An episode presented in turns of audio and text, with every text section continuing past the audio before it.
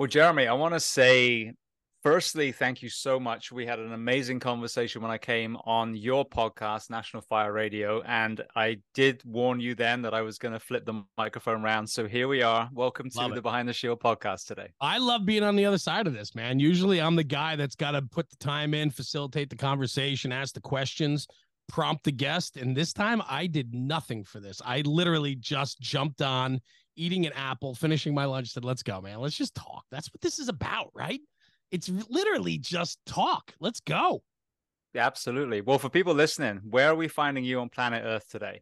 Uh, we're all over. You know, uh, National Fire Radio was a, a platform that we rolled out, myself and a couple other partners, Rob Ridley, uh, Sebastian Rollo, and I got a team behind us now that help us. And uh, about five and a half years ago, uh, I saw a need for um, spreading the good word and protecting the good word of the American Fire Service. And so we started National Fire Radio, Uh, which began as a podcast to capture the stories in perpetuity. Too many guys were leaving a job pissed off and disgruntled. It's not just the fire service. It's every industry you could possibly imagine.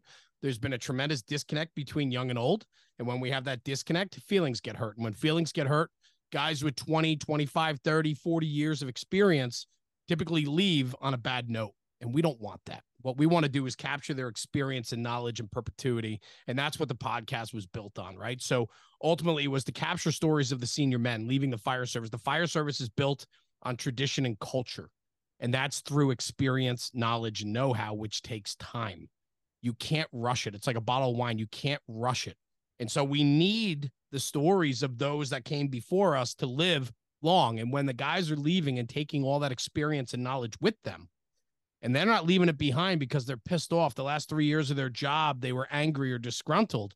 But the twenty-seven years before that were gold. When they leave in those last three years and then they get up and walk out the door, they don't leave anything behind, and we lose. We lose. The public loses. And so for us, National Fire Radio rolled out as a podcast to capture those stories in perpetuity.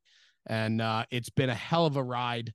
Um, and I'm loving every second of it. And from there, you know, N F R has become uh, a full social media uh, marketing and, and media space um, where we do creative design, execution, and delivery on uh, all sorts of different projects. And we take permissions in so many different lanes because we've been allowed to, because our content from day one's been authentic and transparent.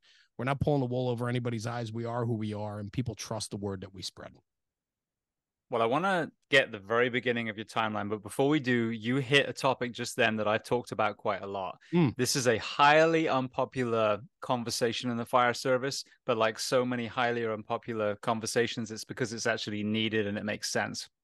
When I hear, for example, and this is just the sacrificial lamb that represents the complete resistance to acknowledge where we're really shit and force change, the American fire helmet. There's all this freaking needle dick making fun of the European helmet, and we wear these fucking giant leather sombreros beating our chest when the reality is there is better technology out there. That's just, that's just, it is what it is. You know, it's I'm not, a, listen, it's, I'm, it's a, I'm cutting you off here because I, have, please, I, I, I, I, listen, I am all about innovation and change, but there's also reasons why tradition matters. And well, I mean, I'll I'm, jump in again. The dude, word tradition. Go ahead, go ahead. Does that mean equipment, or is tradition actually camaraderie, courage, selflessness? Is it the piece of equipment that's tradition, or I, is it actually those those tenets that are truly tradition in the fire I service? I think it's a little bit of all of it. I don't think we can narrow in, and I don't think we can vilify the leather American fire helmet just like we vilify the European style helmet, right? I think what matters is they both do the job. Maybe one might be superior now through technology and advancement and all of that. I get that, right? But how many guys are dying because they're getting knocked on the head, right? Let's let's have some real conversation. And so, like, I look at it this way. If a leather fire helmet builds the camaraderie, the excitement, the old school draw, it pulls in some of that tradition, and we don't go over to the Euro fire helmet, I'm okay with that. Like, not everything needs to change, and not everything needs to change quickly. And I think change done for the sake of change is not good. And I think we have to respect the foundation from which we come. I mean, it's not that the fire service is that old, a couple hundred years old. It's not that old, right? I mean, America, the world, we're not that old. Why are we rushing everything so fast? And all of a sudden, innovation is here. And trust me, I'm a guy that's innovating in the American Fire Service with our platform. We're delivering content and creating content differently than anybody's ever done before. And I'm not saying we're, we're the only ones that do that, but we are certainly a leader in the social media space on publicizing the fire service. So that's innovative. But we can't jam that down people's throats and also vilify guys that don't do that. So we have to find this fine balance. So whether it's delivery of content, creation of content, or the leather fire helmet versus the Euro fire helmet, I think sometimes we get caught up too hard in the facts when there's other extenuating circumstances that need to be reviewed. And if that means, you know, a leather fire helmet needs to stay traditional in the American Fire Service, I'm certainly okay with that. Does that mean, though, that we should not look at other opportunities or alternatives? No, look at the science, look at the facts, look at the, the where, let your people try them and let them make an educated decision. I think when we hold back and don't give our people the opportunity to make decisions, or we don't allow people to find a different way, we're, we are, we are now Uh, debilitating the ability to grow. And I don't think we should do that. We can't stymie growth. We can't vilify growth for the sake of vilifying it. But I think there's nothing wrong with the leather American fire helmet. In fact, I will wear one to the day I die in my coffin, and I will not wear a Euro helmet. And it's strictly because of the tradition for me, what it means to me. Now, you tell me five years from now that the technology is so incredible that it will save my life and blah, blah, blah, and it goes on and on and on. Then you really got to start having some hard conversations. But I think the the the difference between the two, I think there's extenuating circumstances that need to be considered other than just science and, and practicality. I don't know. That's me. See, this is I'm having this conversation because no one does. And what yeah. nauseates me is this whole anti-European helmet. And the reality is, just like you said, if you're educated on other other technology and you acknowledge, okay, this actually is better in area A, B, C, and D, but I choose to wear my helmet, my leather helmet, knowing that it's actually a lesser helmet, but I want to wear this helmet, beautiful. But all I ever see in the fire service, the American fire service, is I'm not wearing that space helmet. Because when this helmet has comms built in the ears, when it has a flashlight on the top, where you don't take it off to go inside a car like all of us do and put our lids on, on you know what I mean? I just did there are a lot of pros. Yeah, yeah. So if it was told and, and, and a fair shot was given to other technology, I would get it, because I'm guessing you don't wear three-quarter length boots anymore or a wool tunic. No. You know what I mean? We do progress at some point, but if we constantly are more worried, and this is just my perspective, there's a lot of people out there, you know, nineteen-year-olds all of a sudden have, you know, big old, you know, thirty year salty trucker mustaches and everything, that are, it's really about how they look, which is ultimately vanity. So if we're talking about it's for them, then for them means choosing the best technology. Now, like you said, doesn't mean that you should never be able to wear something else, but it should be brought into the conversation and educated and be like, all right, here's a good, good choice, because the Navy SEALs, they're not wearing tin helmets, but that's basically the era that our American helmet was first found. It was in the thirties. I, so almost one hundred years old now. I will say this, though. I think what's really cool about today's fire service, you bring up nineteen-year-old kids and the vanity of it, right, and the look. I think there's nothing wrong with that in a way, though. I think that it's okay that they want to look the part, play the part, dress the part. Now, obviously, their actions and mentality have to match, right? There's I'm not I'm not taking anything away from that, right? Because the job is the job, and then everything else is added. Right. But the job truly is to service the people. Right. The selfless act of protecting life and property. And that's the mission of fire, of the American Fire Service. Right. It always has been. But with that comes so much fun and so much excitement about it that we should allow our nineteen year olds to want to dress the part, play the part, be saltier than they were. We all did it. Right. And I think there's nothing wrong with that, because it gets that's the hook. Like, In a in a in a world today where blue collar is down, we don't even possess the opportunity to give kids the opportunity to learn if they want to be a mechanic, an H V A C technician, drive a shit truck for a living, right? Like, we don't give people those options anymore. My kids' schools have taken away all the blue collar classes, no wood shop, metal shop, drafting, auto shop, all the classes I took, because those are the things that excited me. They've taken all that off the table and not even giving kids those choices anymore. And yet we need those jobs more than ever. And a lot of kids are suited for that and not a four-year, five-year degree, white-collar job. They come out and they're disillusioned. So we need to do that in the fire service too. We are losing people every single day in the fire service. We are losing experience out the door after twenty, twenty-five, thirty. We're losing experience after fourteen years, James. You know that, don't you? Mm-hmm. We're losing I'm one guys. Of them. We're lo- Exactly, brother. I learned that about you, and that matters to me, right? We lost a guy with experience, but you're doing it through different means now. You have your podcast. You have a way to put it out there. My point is we can't lose the knowledge and experience that we've had and not be able to fill those boots. And however we fill them, we need to. But the mission matters, but so do the upbringing and those foundational blocks along the way. And so if some of that's vanity, sure. If some of that is looks, and and not practicality, I'm okay with that. As long as it's fueling the passion and filling the spots and bringing the people in and giving them some emotional ownership of it as well, I think is important. So I called the helmet the sacrificial lamb for just that. I really couldn't give a rat's ass what anyone wears, but it does symbolize the resistance to change. Yeah. When we're talking about losing firefighters at the moment, to me, something that I have, you talk about dying on your sword, the, the work week is what I've been talking about since day one. Right. Not getting rid of twenty-fours. twenty-fours to me are needed in the fire service. We're master, or not master, excuse me, jack of all trades, master of none, of so many skills. You need that period. By the time you come in and checked out everything and done some training and done your fitness, you know, you're you're pretty much at nighttime now. And it just, it doesn't make sense to me to do eights or twelves personally. But the twenty-four seventy-two is what should be a complete national standard. And we we have adoration, for example, for the Northeast, for New York, and they work forty, forty-two hour work weeks.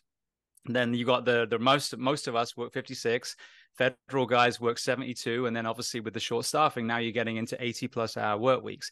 So I bring the helmet in just as that kind of ignition source to look at the things that we also accept and refuse to change that we should have been fighting tooth and nail for for years. Because I would argue this intelligent young community that we've got these days has the ability to do research and look at what does the fire service actually look like. Any single one of us that served for longer than a couple of years is there because they actually care. And this is a burning desire, which is why I left wearing a uniform to carry on the exact same mission without the handcuffs of working for a department.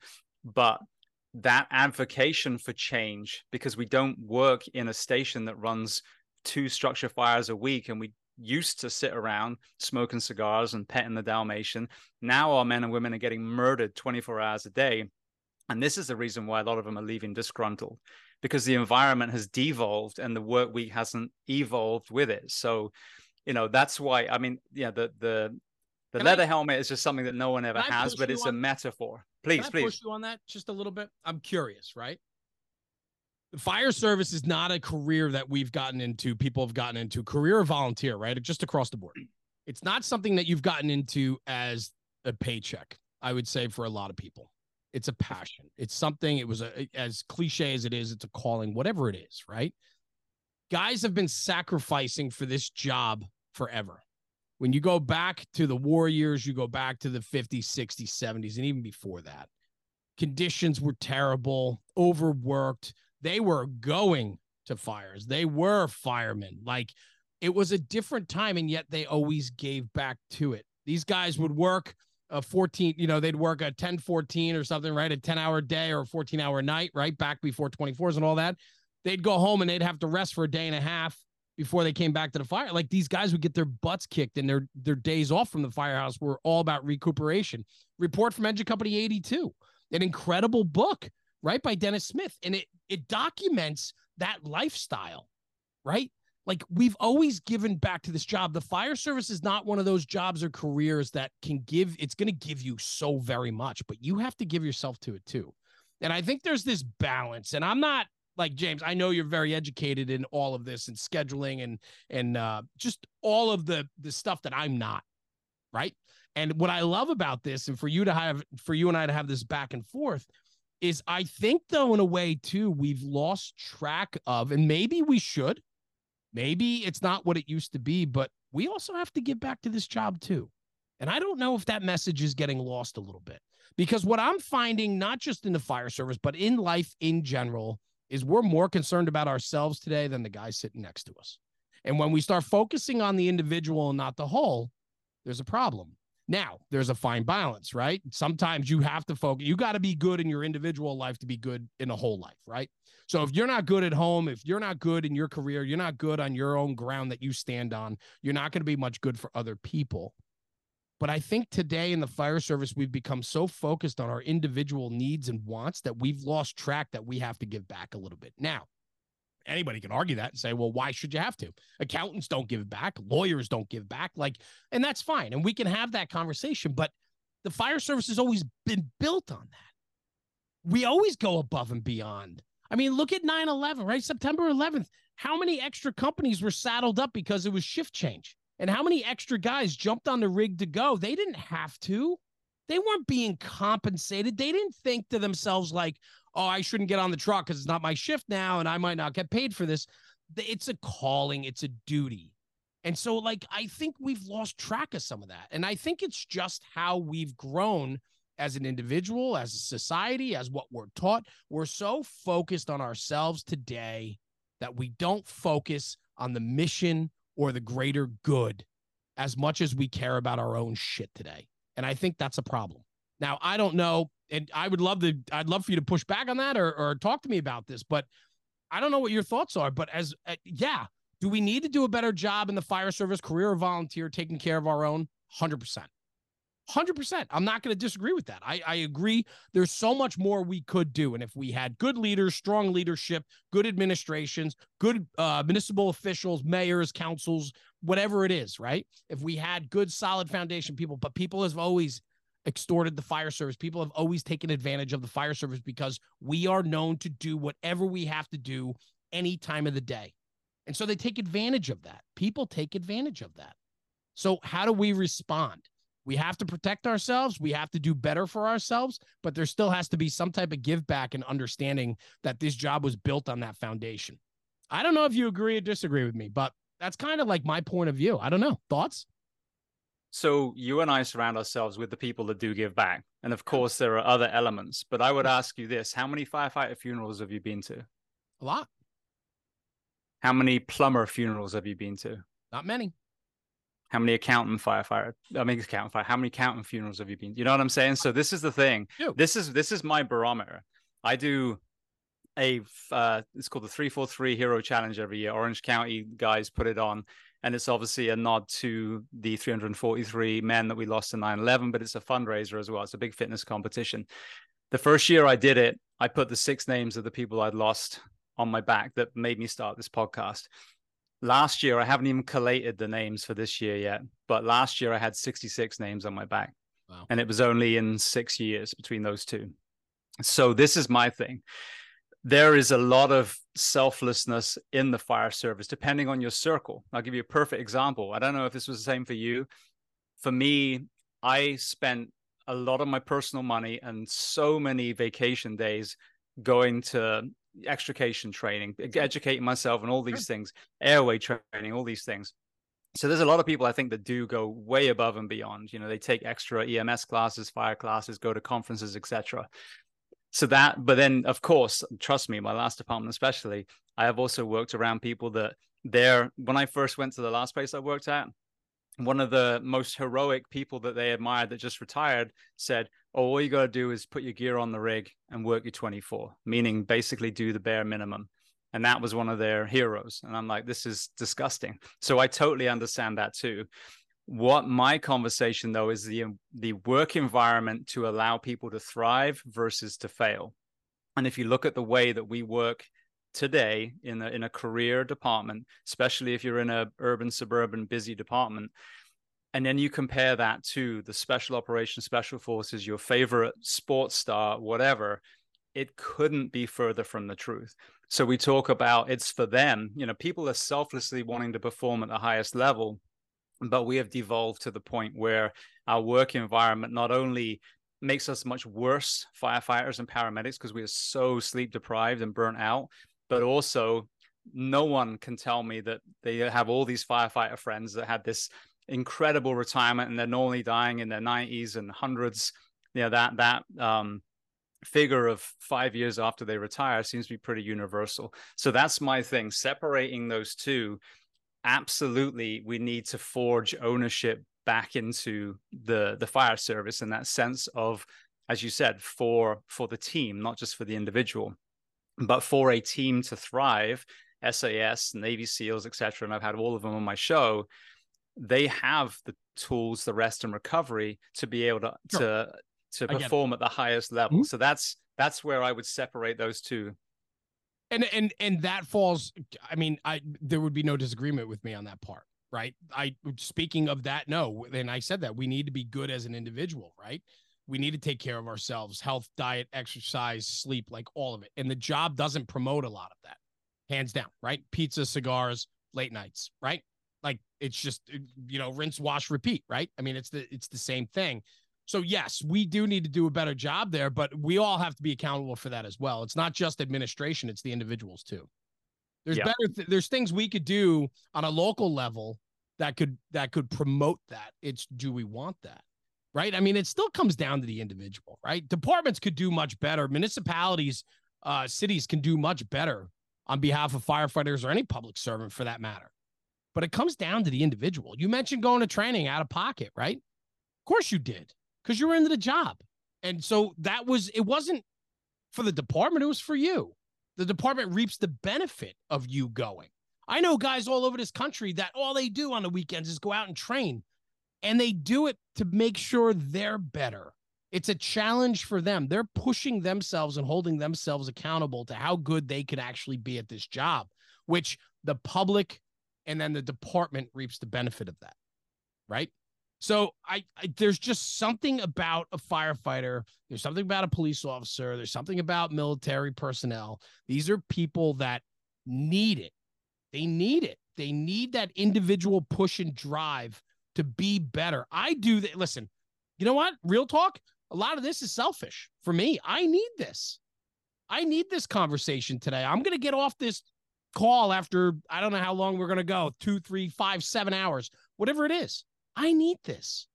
It's that selfishness that I need to have in the funnel, right? But I look at this interaction, and what's going to come from this is not just the people that get to listen to this and form their own opinions and start conversation, or maybe push somebody to do something or whatever it is. But I also need it in my personal life. If I didn't get to do this today with you, I don't know what comes later. I could have, I could be down and out, and I'd be like, man, but today I had this conversation with James Geering. It was freaking awesome. It fires me up. And then that means I'm better for my family, better for my wife. I'll take my family out to dinner tonight. I'm more dialed in because I got to do this and I'm focused. Like, I don't know how it all plays out, but it's okay to be selfish in some regards. And we need to hold ourselves accountable, and selfishness is some of that, right? As much as we talk about the fire service being a selfless career or selfless volunteer act, right? At the end of the day, we're still doing it for ourselves. A lot of it is all about what we get out of it. Yeah, no, I agree completely. Well, you have hosted your own podcast for a long time. As we, we kind of discussed before I hit record, um, there's not much about you.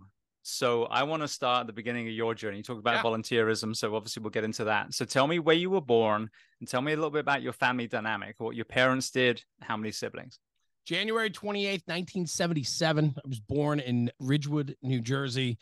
Uh, I have two older brothers, so I'm the youngest of three boys. Mother and father, amazing people. Uh, my parents stopped at me. Perfection, I was the last, so I was the baby. They stopped at me. And um and so on. It was a great childhood in a in a middle upper class suburban neighborhood. Grew up, uh, school, went to college. Uh, from college, I went into the family business.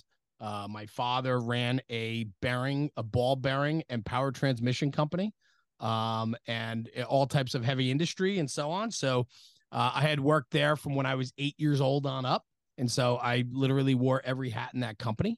Um, I've spoke about this on my podcast many times, and it's fun to go down this road because I don't talk about it a lot, but when I do, it hits a lot of nerves with people. Um, I had the opportunity to be a career fireman four times over, um, at least four times over. Uh, I passed on the job every single time and stayed with the family business. I felt that I owed it to my father for the upbringing that he gave me. Uh, I had a good life living, uh, good life, you know, in, in my upbringing. We traveled, we went on vacation, we skied in the winters, we went to, you know, the shore in the summer. He gave me a good life, put me through college. I didn't have to incur any debt for schooling. Um, he, they, my parents took very good care of me. Um, and I felt grateful in, I felt that I owed them. Uh, and so out of college and through college, I worked for the family business. Like I said, since I was like eight years old, um, graduated college, went right into the family business. And, uh, at that time during college, I could have gotten hired twice as a career fireman. My number came up on two, two lists. Um, I deferred it both times because I felt that if I didn't finish college, I would never finish it. I felt that I owed that to my parents. They paid for my education. So I did not pursue the career fire service at that point. Now, I wish I did. I was a volunteer fireman since I was eighteen years old, grew up in it. My father was a volunteer fireman. My two brothers are firemen. So we're surrounded by it. My uncle's on the job, retired, you know, so like we were surrounded by it. Um, and it was a big part of our lifestyle growing up. Um, but I didn't pursue it on the career end. Uh, because I felt that I owed it to my family to stay in the family business, at least for a while. Um, the intent was to get hired eventually, but as the family business um, moved on, you know, I came, I was Tommy Boy, right? So the movie Chris Farley, like Tommy Boy, that was me, man. I was big Tom Callahan's son. I was that fat dumbass who was entitled. And I came out of college, got a company car and a credit card and said, go make sales, be a salesman. And uh, I thought I was God's gift to the world, and I was a piece of shit, man. I really was. Uh, it took me a long time to realize that, and we'll get into all this. But uh, two thousand eight, two thousand nine, the world dropped out. The economy dropped. My father told my brothers and I to meet him for breakfast before work. Met at breakfast. He said, listen, I have to lay off three people. It's either you three or three of our longtime employees. Who am I keeping? You want to talk about a reality check? You want to talk about... Uh, putting things in perspective. My father looked at me and said, you're going to come in off the road and you're going to learn this business if you want to stay here. And, uh, and that's what I did. And, uh, so I gave up the company credit card and car, came in, started picking up phones and picking up the phone and picking up the phone. From there, we grew the business. Uh, two thousand eight, two thousand nine were not easy times for us. We grew the business. Uh, I became the, uh, vice president of operations. I ran the business.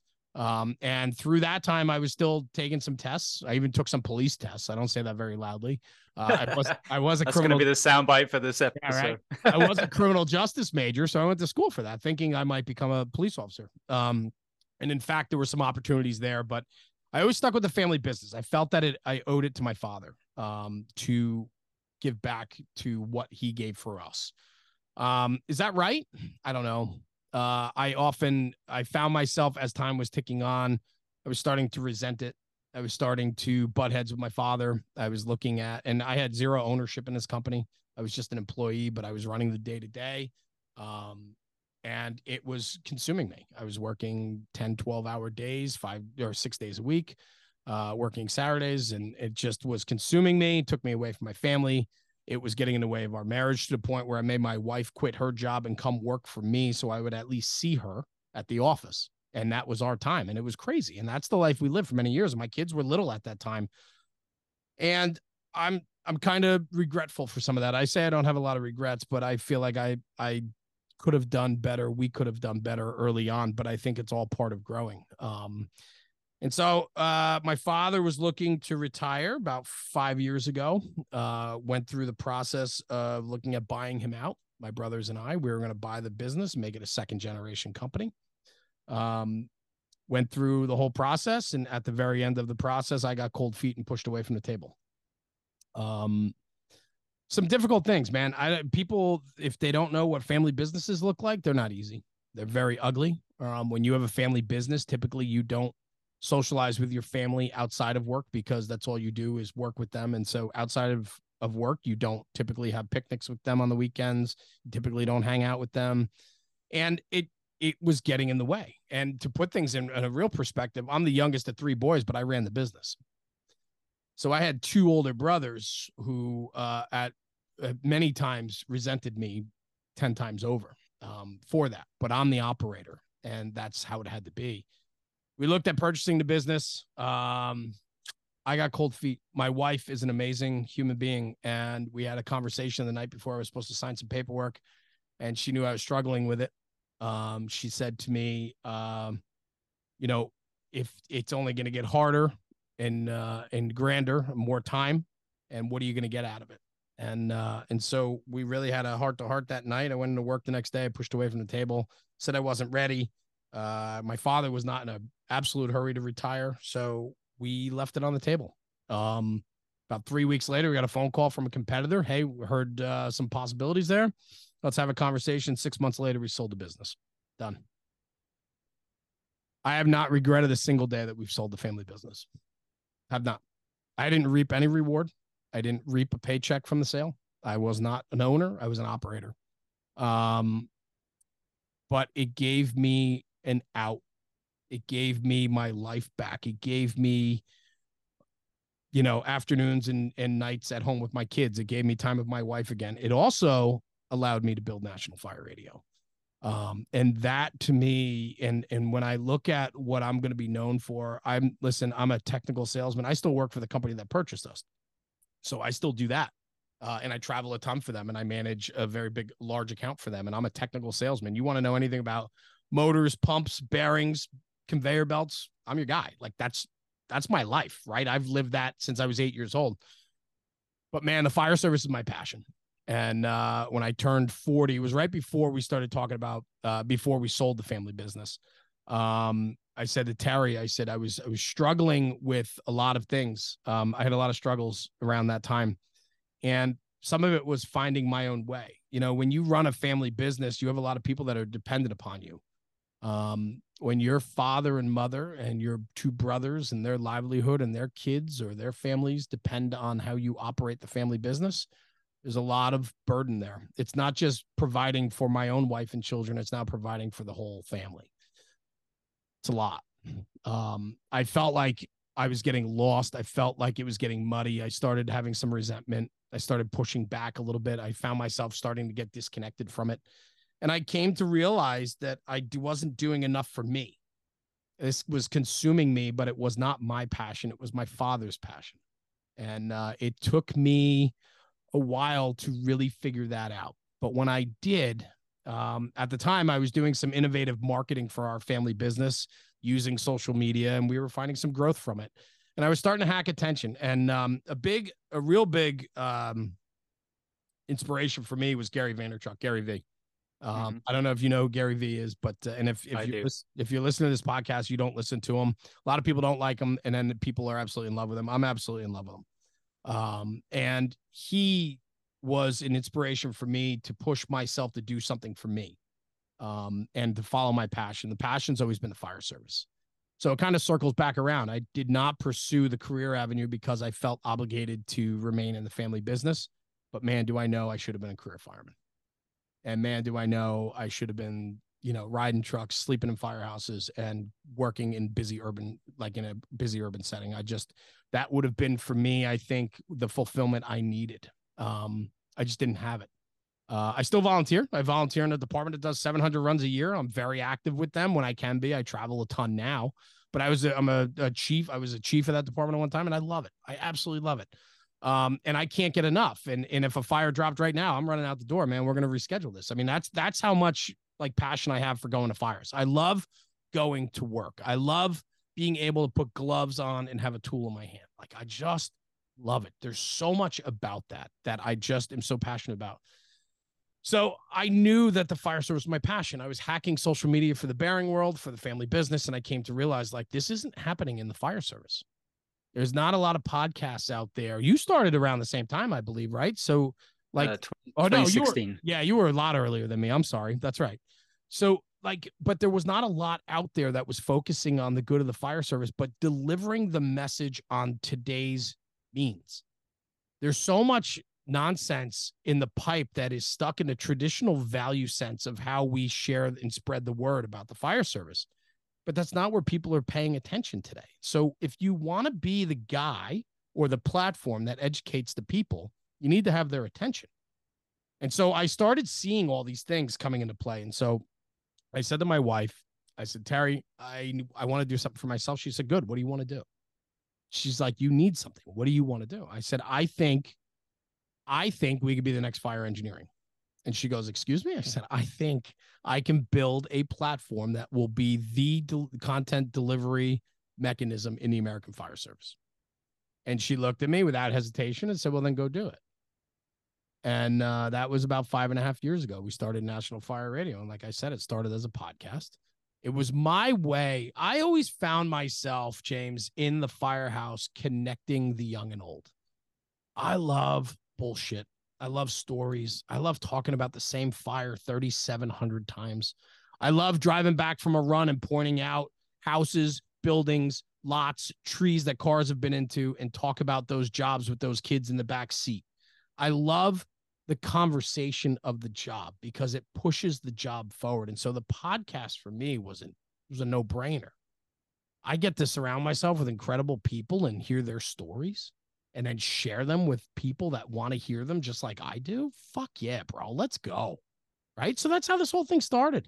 But from there, I started realizing very quickly there were so many holes in the traditional system that was in place, and it allowed us to start taking some real wild permissions. And um, I'm not going to lie, man, this thing has grown. It, it has been a downhill snowball, and it is getting bigger and bigger.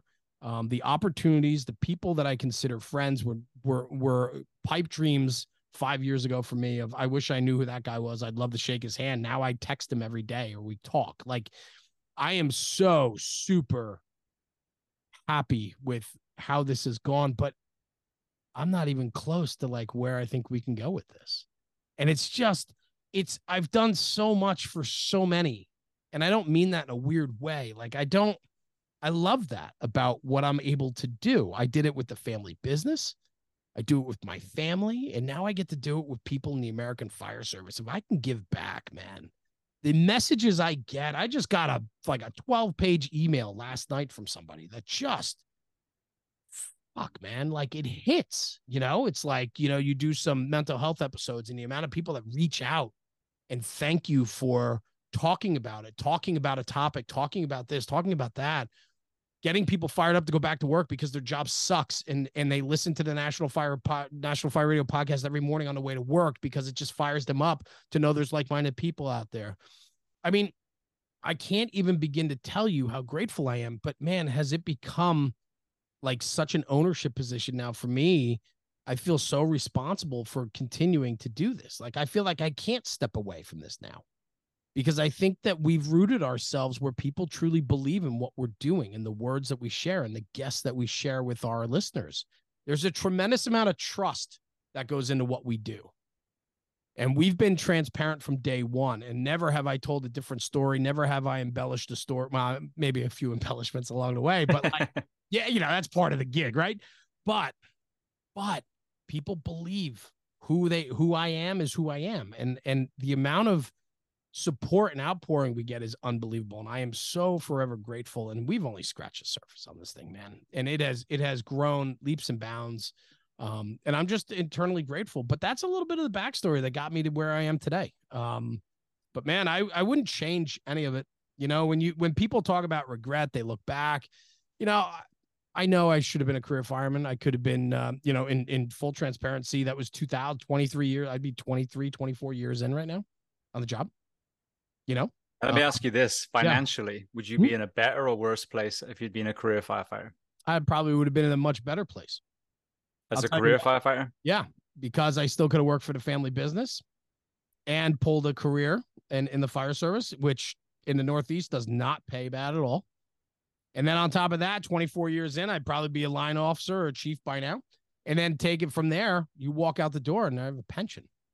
What do I have in the private sector? A four oh one that I put into, right? Not that you don't put into the pension, but like, it's different. It's different. It's a different system. You know what I'm saying? And so, yeah, would I have been, did I sacrifice for the family business? Yeah, I didn't, I didn't think I did, but I know I have. Um, I know that it's, uh, it's been challenging for my family. It's been challenging for my wife. Um, it's been challenging for our marriage at times, you know, time allocation, money, all of it. Everybody deals with that stuff. There's no doubt, right?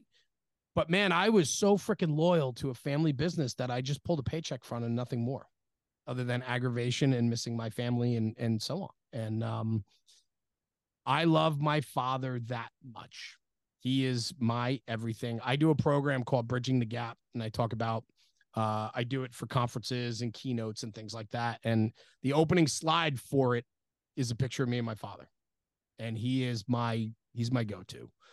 Um, and he still is. And as much as I said, resentment was building along the way, resentment would never trump the love I have for that guy, or, or the sacrifices I made for him were my choices. And I don't regret that. And I never will. You know, it was the ability to have his legacy live on, build the name of the family business, you know, and let him have his swan song to be able to get out. And, um, and that was important to me. And did I suffer from that or because of that? Probably, but it's okay. I got broad shoulders, you know, let's go. I want to go all the way back to your mm. early life, and then we'll come back to, you know, yeah, some yeah, of the yeah. topics that we're going to unpack in a minute. You were a young lad growing up when your dad was a volunteer firefighter. Yeah. Talk to me about that experience through a child's eyes. Fucking awesome, bro. Chased fire trucks on my bicycle. Fire siren would blow. The plectron would go off in the house. You know, this was back then. It was a sleepy suburban neighborhood. They're probably going to one hundred fifty calls a year, just fire. They didn't do medical, right? They're doing one hundred fifty calls a year, and out of one hundred fifty, one hundred forty-seven of them are legit calls of service, right? It was different back then. We used to chase the fire trucks on our bikes. We used to get yelled at by the fire chiefs all the time to go home, like all that shit. My father shared the firehouse with us, but it shared it to a to an extent. Me, I bring my kids to the firehouse whenever they want to go. My my youngest now is fifteen. Um, I think she's getting into it. It's my daughter, Lily. Uh, I've never pressured. I have four. So to really get crazy here, I have four kids. Two are my stepkids and two are my own with my wife. Uh, my two stepkids are twenty-nine and twenty-seven. My wife had them very young. They've been my stepkids. Uh, I've been in their life since they were five and six. So I've been around a very long time. They're my, I just consider them my kids. Um, they both are moved out, live out, you know, of the home. And then I have Paige and Lily, and Paige is sixteen. She's going to be a junior in high school, and Lily's a freshman. None of my kids pursued the fire service. I never forced them to. It was always very prevalent in our home. Uh, They know how important it is to me. And now, of course, with National Fire Radio, they know how important it is to me for sure. But the volunteer fire service has always been near and dear to my heart. Uh, I think it's important to be a part of your community that you live. I think too many people pull away from civic mindedness now. I did an episode on that not too long ago, and I think that's a topic that needs to be explored. Um, but my daughter Lily's starting to show some interest. I don't know if she's going to pursue it or not. She can at sixteen as a junior firefighter if she wants to do that. I'm not forcing them in any regard, nor would I, because I hold it to such a high standard that I worry that if they do it and they don't do it in my, the way I, I think it needs to be done, there's going to be problems. And I, I don't want that. So if, if, you know, Lily knows that if she wants to do it, she has to do it her way, but she has to do it. And it's not a hobby, if you will. It is, you have to go all in. Um, and as long as she gives all into it, you know, however she chooses to do it is fine.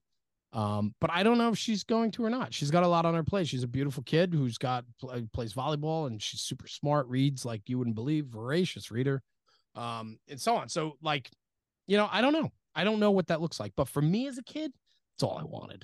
It's all I wanted to do, man. I, the day I could become a firefighter was like the best day in my life. It really was. And uh, it was everything I wanted it to be and more. It really was. Like I, my first couple of years, man, it was the same six guys in the same engine going out the door. The siren would, the town-wide siren system was winding down, and we're already out the door. I mean, and this was a home response department. And like we raced to get there, whether it was a carbon monoxide alarm at the same house fifteen times over that month, or if it was, you know, a job out, out three windows on arrival, like it didn't matter. And man, that was so important to me. I don't think the kids have that today. I don't think they get that same excitement that I had, the same buy-in that I had. I wish I could take what I had as a young kid in the volunteer fire service and bottle that up and be able to share that with people, because they just don't get, guys don't even run a home response department. Guys don't even run into the firehouse anymore. They don't even run into the firehouse. They like stroll it. And I'm like, are you, like, what are we doing here? Right? Like we're, it's, things have gotten so strewed in such a uh, different way from when it was when I was there. And I'm not saying it's any worse or any better. What I'm saying is I think we can do better, but we could have done better back then too. But I was blinded by it, man. I was so smitten over it, so in love with the volunteer firehouse and the upbringing I had there. My father kept us at arm's length. The firehouse for him was his place, and he didn't want his kids there all the time. That was Monday night drill nights, after drill, after they trained for a while, right? They'd burn a house to the ground back then or whatever they did, stretch lines, right? Lay out double threes, put put water on the fire. They go back to the firehouse to clean up. Then they play cards and have, drink beer until two in the morning. Why would he want his kids there? That was a men's club. It was it was it was his time out from his job, his family, and everything. So he kept us at arm's length. We went to all the functions, we went to the, all those things, but we weren't invited in every single day. Like, my kids are welcome with me anytime, and they know every single guy at the firehouse. They know every guy's name. They know their families. They, you know, and all the guys know them. It's just a different level of buy-in. But man, being held at that arm's length, but then getting the nod. Holy shit, James. I'm not kidding, man. Like, it is a really impressionable time for me, and it was important to me. And I, I value that. And I think that's why I still carry this unbelievable love, this unconditional love for my fire department, for my upbringing in the volunteer fire service. And I think that's why it's important to be civic minded, to give back to the community in which you're a part of, um, all of that. And, uh, and we need to do that. Now, you talked about the civic minded conversation, which I think is extremely important. I've heard, I've had a lot of people on the show where the country they're from, there is some sort of national service. It doesn't have to be military right. service. You mm-hmm. know, it might be community. Yes. Where, um, I think there's a lot of gray area is the volunteer fire service. And what I mean by that is there are areas of the United States, it's a vast country where absolutely it makes one hundred percent sense. You know, you're a town of two hundred, you know, until maybe larger county or federal um, departments can get to you, you're it. And that's why yeah. you have your volunteers. Right. On the other side of the conversation, it seems like there are some volunteer organizations now that are in very heavily populated suburban areas Absolutely.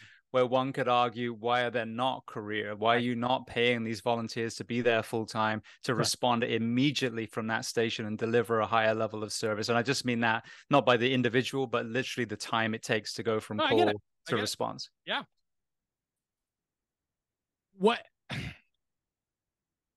If you do the job, you do the job, right? Like, when you when you think about the fire service, it's super unique because I know incredible volunteer firemen that are on the top of their game, that are in, bought in one hundred twenty percent. And I know career firemen that suck shit. It's like any career, right? It's like anything. There's good guys and there's bad guys, right? There's guys there for the right reasons. There's guys there for the wrong reasons. My concern becomes involved when departments bury their heads in the sand and don't want to look at realistic uh realistic uh, settings, if you will, right? You got to look at what your community looks like. A lot of volunteer departments are going through manpower struggles. People don't volunteer like they used to. They don't have that ability to give back to the community, whether they're uh time wise, they have no interest, they're focused on themselves and they don't want to give, whatever it is, right? Communities are struggling with volunteer fire services, but you have to look at, ultimately, at the end of the day, the only thing that matters is the service in which is being provided to the residents that believe unconditionally that you will be there to give them the very best that they deserve to have. And when we don't provide those services, we're falling down on it. And when we bullshit our town administrators, our fire commissioners, or whatever else that looks like, and we're not painting an accurate picture about the service in which we're delivering, people don't care. They do not care who's coming, but they expect you to come and they expect you to do it proficiently and professionally. I don't care if you're career or volunteer. It does not matter.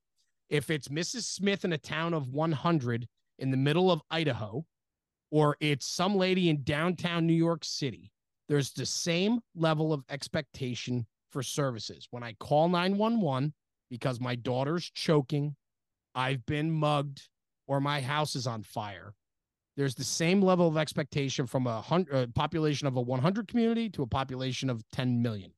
It's the same expectation. Quick response, professional service. When we can't provide that, and it's not just volunteer departments, it's also career departments, when we cannot provide that service to people that unconditionally believe in what we do, they don't care what we do until they need us. And we have to get over that. Oh my God. I'm so tired of the conversation about people don't appreciate who we are, what we do. Shut up. They don't care. Just like you don't care about the garbage man until he doesn't pick up. And then all of a sudden you bitch and moan that they didn't pick up. Right. It's the same thing. Right. It's fire service, E M Ts, police officers. We're just another cog in the wheel. We're just a job. So like the average public doesn't put, they say they put us on a pedestal. Bullshit. Defund the police. They didn't put them on a pedestal. They only put them on a pedestal when it's convenient to the conversation. Right. So like we have to get over that bullshit and believe in what our services are.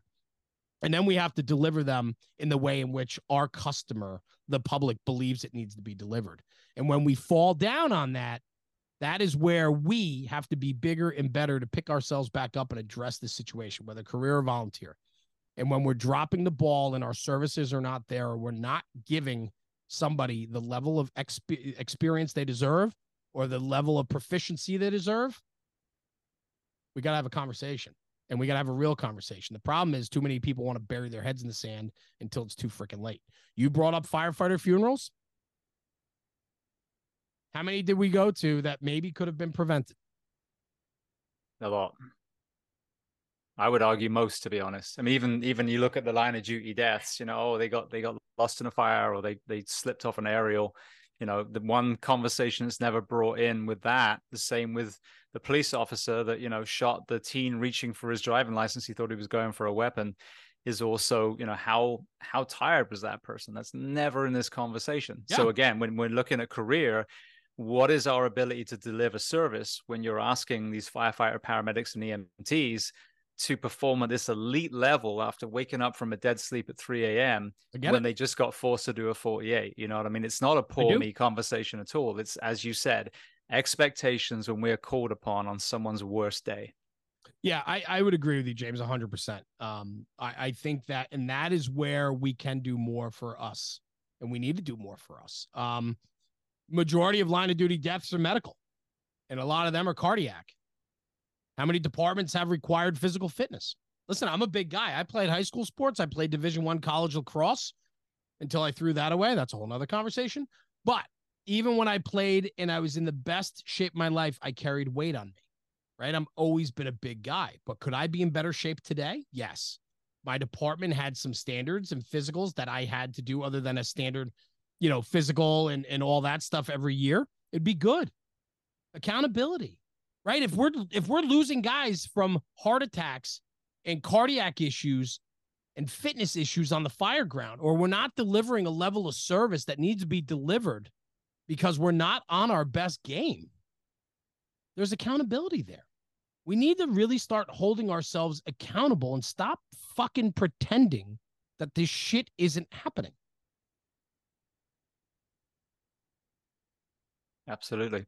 Yeah. And even, I mean, going back to, let's say you are the individual with the leather helmet and the mustache, but you're carrying one hundred pounds. Yeah. How into the job are you actually? Well, that's you know, now I'm always very, very fair. As I said, right now, the environment sets us up for failure, which is why you get bigger uniforms every five years, you know, for a lot of people. It's not about shaming. And like you said, you don't have to have a six pack to be an incredible firefighter either. Right. But if you're beating your chest and you're videoing yourself duck walking twice a week with a hose line in your hand, but you haven't owned your fitness, then again, you're missing the point. I, I think self-awareness, I think accountability, um, they've gone skewed, man. I don't think people have a real good, accurate picture of who they truly are anymore. I think years ago, man, I, we're going down this road. So, no, I, I just... I look at how many guys bullshit themselves. I look at how many people don't live a real lifestyle. They they fool themselves. They lie to themselves. Not only are they lying to the people around them, but they're lying to themselves and they believe their own bullshit. It is amazing how much people feed on their own bullshit. For what? Self-awareness. Guess what? Not everybody can be a podcaster. Not everybody could be a fireman. Not everybody could be a baker, a seamstress, or a monorail driver. Not everybody can do it, right? So, like, be aware. Can you do this job? If you're a volunteer, can you volunteer at the level that your public expects you to volunteer at, right? Have some self-awareness to understand that not everybody can do everything. Don't tell your kids they can be LeBron James if they can't be LeBron James. You know that at a very young age. So don't bullshit them. Stop telling your children they can do everything and have real conversations with them about what they're really good at and pursue that. I mean, there's just some things that you just can't do in life. And we've painted this crazy picture to make people believe that they could do anything they set their mind to do. Get the fuck out of here. It's, it's not real talk. It sets people up for failure. And then when they can't get to where they want to be, and all along life, they've been told and it's been instilled in them that they can do anything you want. And then when they get there and they can't, what happens? They crumble. Anxiety, right? It consumes them. I'm not who I'm supposed to be. I wanted to be this. I can't do it, but I was always told I was the best. I was, let's have real conversation. So when it comes to the fire service, be aware, be aware what you're good at, be aware of what you're not good at. You can always better your position, but the job's not for everyone. Not everybody can put a mask on, enter a second floor window over a ground ladder under high heat and zero visibility and make a grab. Not everybody can do that. I haven't done that yet. I'd like to think that I have positioned myself to be able to do that when called upon, if called upon to do that. I'd like to think that I can do that job because I've set myself up mentally and physically to do that job. I'd like to think I can do it, but I haven't been tested on the fire ground to pull a victim out of a second floor window by myself under a V E S condition, right? Not everybody has. But you like to think that the guy that's riding backwards can make that decision and be able to do that. So you have to be self-aware. But if you know that you can't do that, you better pick up your game and be able to put yourself in that position. And if you can't, then maybe this job isn't for you. Amen. I've always said people, I would be a horrendous accountant. I'm terrible with numbers. so. Absolutely. Absolutely, man. Like there's, I, I couldn't be a pizza maker because I would just eat pizza all day. Like, you know what I'm saying? Like, there's no way, but you have to be self-aware. You have to, you have to be able to have real conversations when you look in the mirror. I bullshitted myself for so long, bro. I'm telling you, like I speak about this stuff because I lived it. I wasn't happy with a lot of times of who I was. I was I had bravado and ego. I was a volunteer fire chief at twenty-seven years old, and I was the biggest asshole around. You couldn't talk to me about that because you talked about throwing away the cross. You talked about being an asshole working for that company. Yeah. How did you get there? When you look back, what were the things that contributed to that element of the ego, and then what was the shift for you? You know, it, it's. It's funny. Um, life is humbling. It's understanding you don't have all the answers. And that wasn't easy for me. Um, and I don't know when that happened per se. Um, I threw away college lacrosse, division one, got recruited to play division one lacrosse, got there, went to a couple practices, thought that I should be partying, hanging out with girls and staying out all night instead of getting up at five a.m. doing suicides, marathon runs and training year round for division one lacrosse. I threw it away. I walked away from it. Um, and to be honest with you, nobody gave a shit. You know, for me, it was like I used to worry about people and persona and all of that. I used to, I walked away from lacrosse and nobody was like, oh man, you shouldn't walk away. Like nobody gave a shit, right? Like that's something. I've never even explored that before until right this very second, but that's something. Right? Being concerned about like, oh, do I need somebody to tell me to stay, to change my ways? But nobody wanted to. So they probably saw that in me that yeah, this guy's not going to stick around. He's not, he's not all in on this. Right. So that was that. Um, the family business, uh, huge part of my life. Um, I had very humble beginnings there. Um, I came in full of ego, Tommy boy. I knew that I couldn't do any wrong. I mean, I was given every tool under the sun and I still sucked at what I did. I'd rather take people to lunch and bullshit and go to titty bars and play golf than, uh, you know, uh, sell, educate, make a community. Right. Um, and then when I got pulled into the family business, that was super humbling for me. My own father was going to fire me. Family business isn't going to carry your fat ass anymore. You're out of here or you're going to pick up your game. And that was, that was a big deciding factor for me. And I had to grow up very quick that day. Um, and I had some real insight into what I had to do to do it right. And, uh, and that was to give back to that family business, to go all in, to, to give it the time and energy it deserved and needed.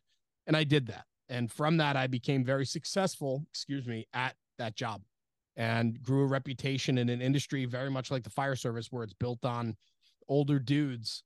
You know, I mean, how many people know about ball bearings and power transmission equipment? And I'm forty-six years old today, but when I was thirty-six and twenty-six, like, I was a young kid in this industry that didn't have young kids in it. And I'm a technical salesman. I mean, just this week I did a, I was down in Virginia doing a big conveyor belt job with installers and like all this stuff. Like, people have no concept of what I do outside of N F R. The people that know me, they have no idea. You know, it's this whole other lifestyle that I live. But, you know, so that was a humbling time for me, um, to, to have to learn the job. And then I think when we looked at buying the business and I pushed away from the business, I think I've only become a better human being in the last six years. I think my twenties, I was a young fire chief. Um, I was assistant chief for from twenty-four to twenty-seven. I was chief at twenty-seven. Um, I had two stepkids at the time, and uh, my wife and I had gotten married, had Paige right away after we were married. Uh, and then fourteen months later, Lily was here. So my two youngest are only fourteen months apart. So Terry, I mean, the fi- volunteer fire service was my life outside of work and family, and even family I put on the back burner so much because I was just giving back so much. People know that, man. The volunteer fire service is not easy. You know, you you climb up the rank and you do the job correctly, it's a full-time job. And uh, it consumed me. Um, it consumed me as an assistant chief. It consumed me as a chief. The chief term is a three-year term. I stepped down after one year, and people couldn't believe it.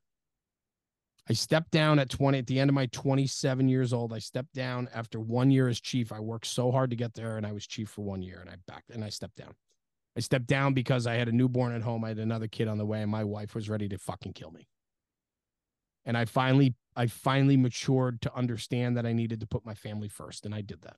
And I stepped down and put the fire service second, and, uh, and so on. But the fire service has always been very prevalent in my life. And, um, you know, and I don't regret any of that. I don't regret the decisions I made or how I acted or responded, but man, did I grow up. You know, perfect story, James. I was sitting in a meeting a couple of years ago, and I'm now like the voice of reason in the firehouse, which is just hilarious to me because I used to be the hot-headed, let's go, get out of my way type guy. And now I'm like, I sit back and take it all in, and, and so on. It's just funny, man. I'm so different today than I was yesterday, let alone five, ten, twenty years ago. And one of the young kids at the meeting's like, I don't understand this. He's like, I hear all these stories about you when you were young. And he's like, and and you would have just said, go do it, blah, blah, blah. Now you sit back and you analyze the conversation, blah, blah, blah. He's like, who, the, like, who, why did you become this way? And I go, because I matured, man. I grew up. Like, I, I'm, I'm interested in a bigger picture now. Um, I'm willing to talk more. I'm willing to put it on the table. I mean, there's a lot of things said over the last hour and five minutes in this podcast right now that, I don't know, it's opening a real insight into who I am. And, and it takes humility. And, and I would never have spoken like this five years ago, ten years ago, twenty years. No fucking way, man. I would have protected all of my stories in sanctity and, and not let anybody in. And today I've come to realize that the more you let in and the more you give out, the better you are. I sleep better at night. I can look at myself in the mirror. I have a better marriage, a better relationship with my family. I have a better relationship with the fire service, and it's all because I've had to get there, and it's just taken time. And um, I think so much in this world today is the immediacy of everything. And the one thing that we lack, we talked about self-awareness, right? We didn't really go into accountability yet, but we sort of did. The other thing is patience, man. Like, I just, nobody's patient anymore. Nobody's willing to let it ride. Nobody's willing to try something out to the end. Everybody wants it now. Everybody needs change now. Everybody wants now. And nothing is done now. Nothing. But that's what we all know. You want an answer now? Nobody argues. Nobody argues about who won the eighty-two World Series because we just look it up on our phone now. You know, in bars, we used to have conversations all the time and and bust chops about who knew the most knowledge about pop culture and sports and all that shit. We don't have those conversations anymore. Oh, it's right here. Oh, let me look it up. The fucking guy, there's always one guy in a group that ruins it for everybody. You try to get a conversation going, and all of a sudden he's like, oh, it was the Astros. I'm like, fucking asshole. Like, we could have talked about this for fifteen minutes, but you just ruined it because the immediacy of answers. It's the world in which we live. I'm not vilifying it. I'm just saying there's something in the art of conversation. There's something in the art of humility and uh, camaraderie and the storytelling. And that all matters. And that's why we're here today, bro. I mean, that's what this is. I hope somebody gets something out of this. I hope something positive comes from this conversation. And if me putting my stuff on the table and me put, giving people an insight into my life, maybe it touches somebody else, someone in Kentucky, some kid that was like, shit, I work for family business. I'm going through the same shit. Like, there's that connection. You never know what the connection can be. But if you're not willing to talk and you're not willing to educate and you're not willing to put yourself out there and let your guard down just a little bit, people know who I am because I tell them who I am. There's no smoke and mirrors here. You know what I mean? There's a few things that I obviously don't talk about, but like overall, I'm an open book, man. You know, I don't know. I think it goes to the emails I get from people, the people that can relate to the podcast, the shows, to the guests. And I feel that that's an important insight for me. And so I answer everybody back. It might take me a little while, but I try to get back to every single D M and email I get because somewhere we struck a chord with somebody somewhere, something resonated with them. And it's my duty and obligation to appreciate them at least taking the time out of their life to reach out to me because I hit them with something. I don't know. I think one of the things that's really emerged after the last few years, and sadly, it's taken a huge amount of suicides to really kind of extrapolate this, yeah. but is that courageous vulnerability. And I've had so many revered people from all professions, you know, police and fire, but also, you know, S A S and SEALs, and on here, sometimes in tears, talking about the things that really bothered them. And if you think about when we first came on the job, I mean, you you came on a little bit before me. I think I was twenty-six when I joined the fire service.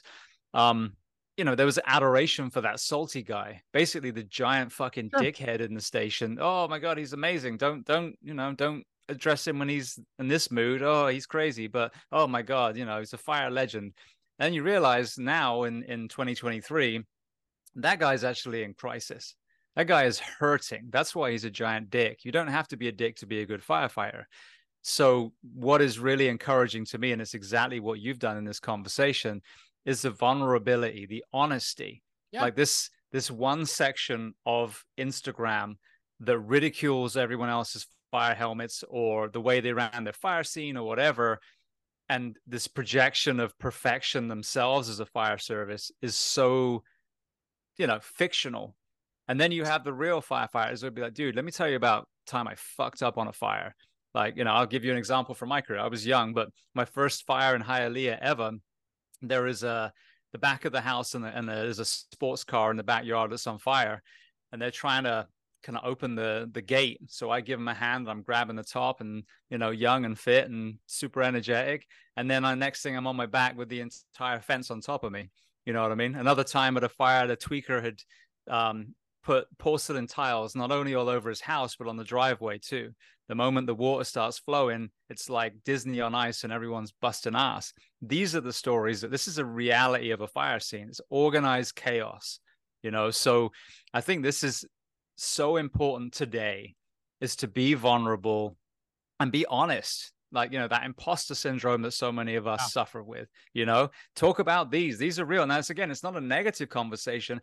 There's enough conversation about the love of the job if you're in the right places with the right people. It's for the scary. Order. It's scary to show insecurity.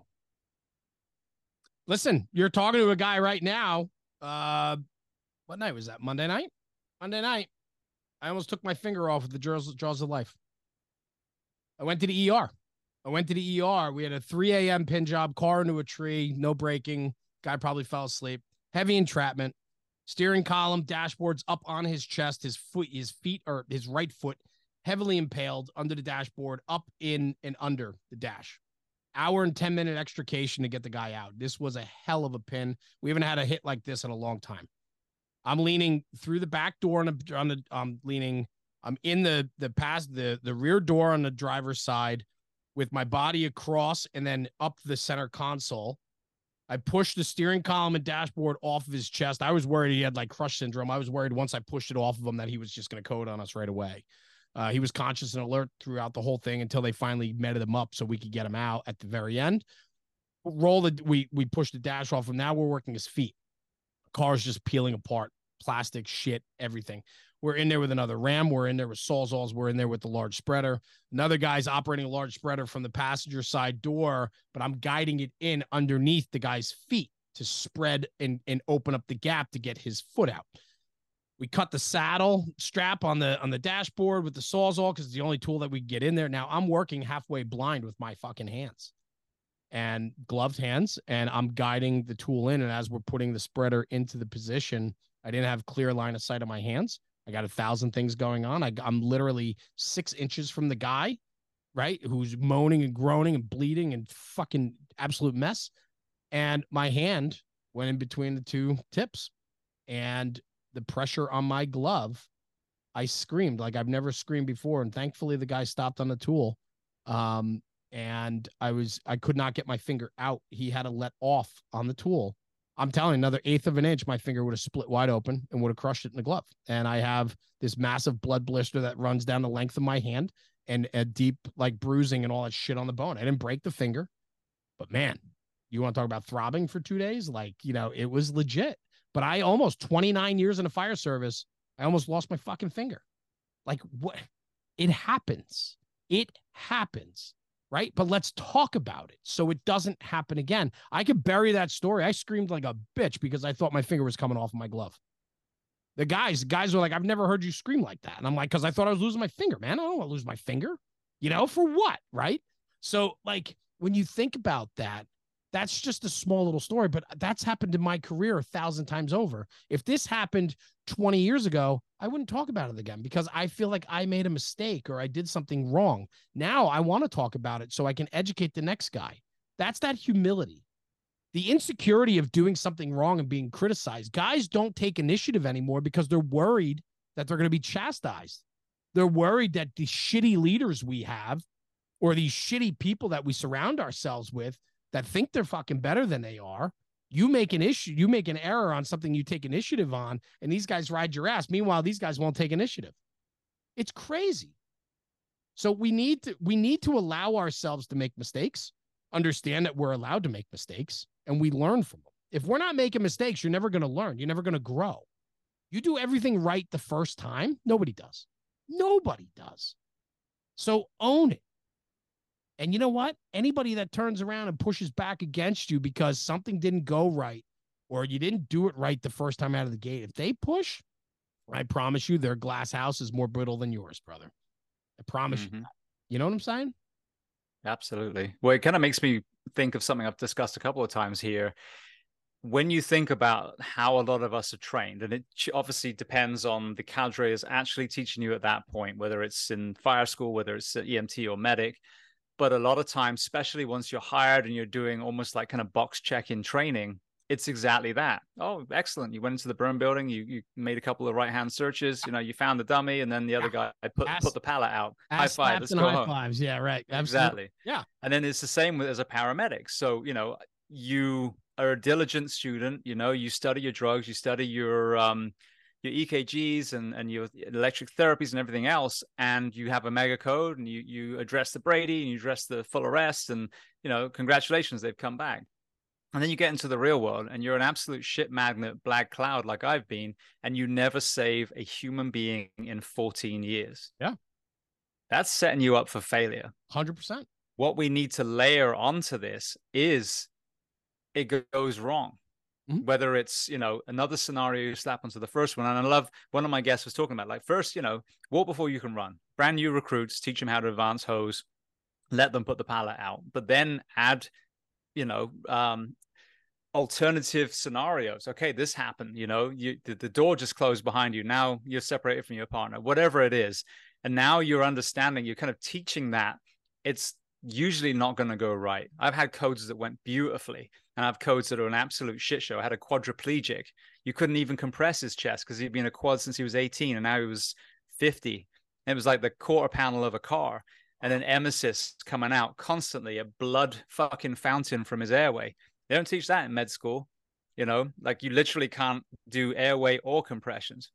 So, you know, these scenarios happen. And I think that, you know, with all the best intentions, we're, we're taught well, but understanding to fold in that failure in your training, trying to overcome, trying to use innovation, and sometimes saying, yeah, they died, because that's what happens in the real world. You do everything right and they still fucking die. You know, I think that's an important part of the education. So you don't have this facade of, yeah, you just do compressions, you do, you know, you, you defibrillate twice and they're going to get up, they're going to hug you, and then they'll bring you a cake to the station the next day, because zero saves in a fourteen career for me, mm-hmm. you know, and it's just, it's just, you know, unlucky or lucky, depending on where, yeah, maybe someone else doesn't have to deal with all that fucking shit and they just put it on me. But, yeah. you know, this is the reality that it, you know, it is, you know, you go to a fire and, you know, you've, you've been training and the baby's in there and you go in there and, like you said, vent and a search and you come out with a baby and everyone high fives you. No, the baby fucking died. Yeah. You didn't get there in time and they died. Yeah. We've got to have those conversations too. It's setting up from the framework. We talked about it before. Don't tell your kids they can do something if you don't think they can do it. You can't be everything. Life isn't sunshine and rainbows. Not everybody gets a fucking lollipop, right? Like, I mean that, but I mean it in the in the most positive way, because when we set up a false environment or we set up a false upbringing, whether it's in childhood or probationary firefighters or paramedics, we can give you all the tools in the world. Shit still goes wrong. Understand that. It's the same thing with upbringing of your children. I can give you all the tools in the world, but some kid's going to go down the road and smoke crack. Some kids going to end up in jail. Some kids are going to have children out of wedlock. Whatever the situation, you can give all the tools, but shit goes sideways. So let's have that conversation about when it goes sideways, how do we cope? How do we deal? And that, I think, is important. You brought up suicide before. You talked about mental health. I know you talk a lot about mental health on your podcast, and I kudos to you for that, because I know that that is such a powerful topic that's getting more and more traction, which is beautiful. It needs to be talked about more and more. We need to give our people the tools and understanding that it's okay. It's okay to struggle. It's okay. You're not alone. I fucking struggle all the time, bro. I got my own struggles. You got your struggles. Like, it's just, how do you carry them and how we cope with them? And to, to provide tools or the ability to open conversation, to know you're not alone.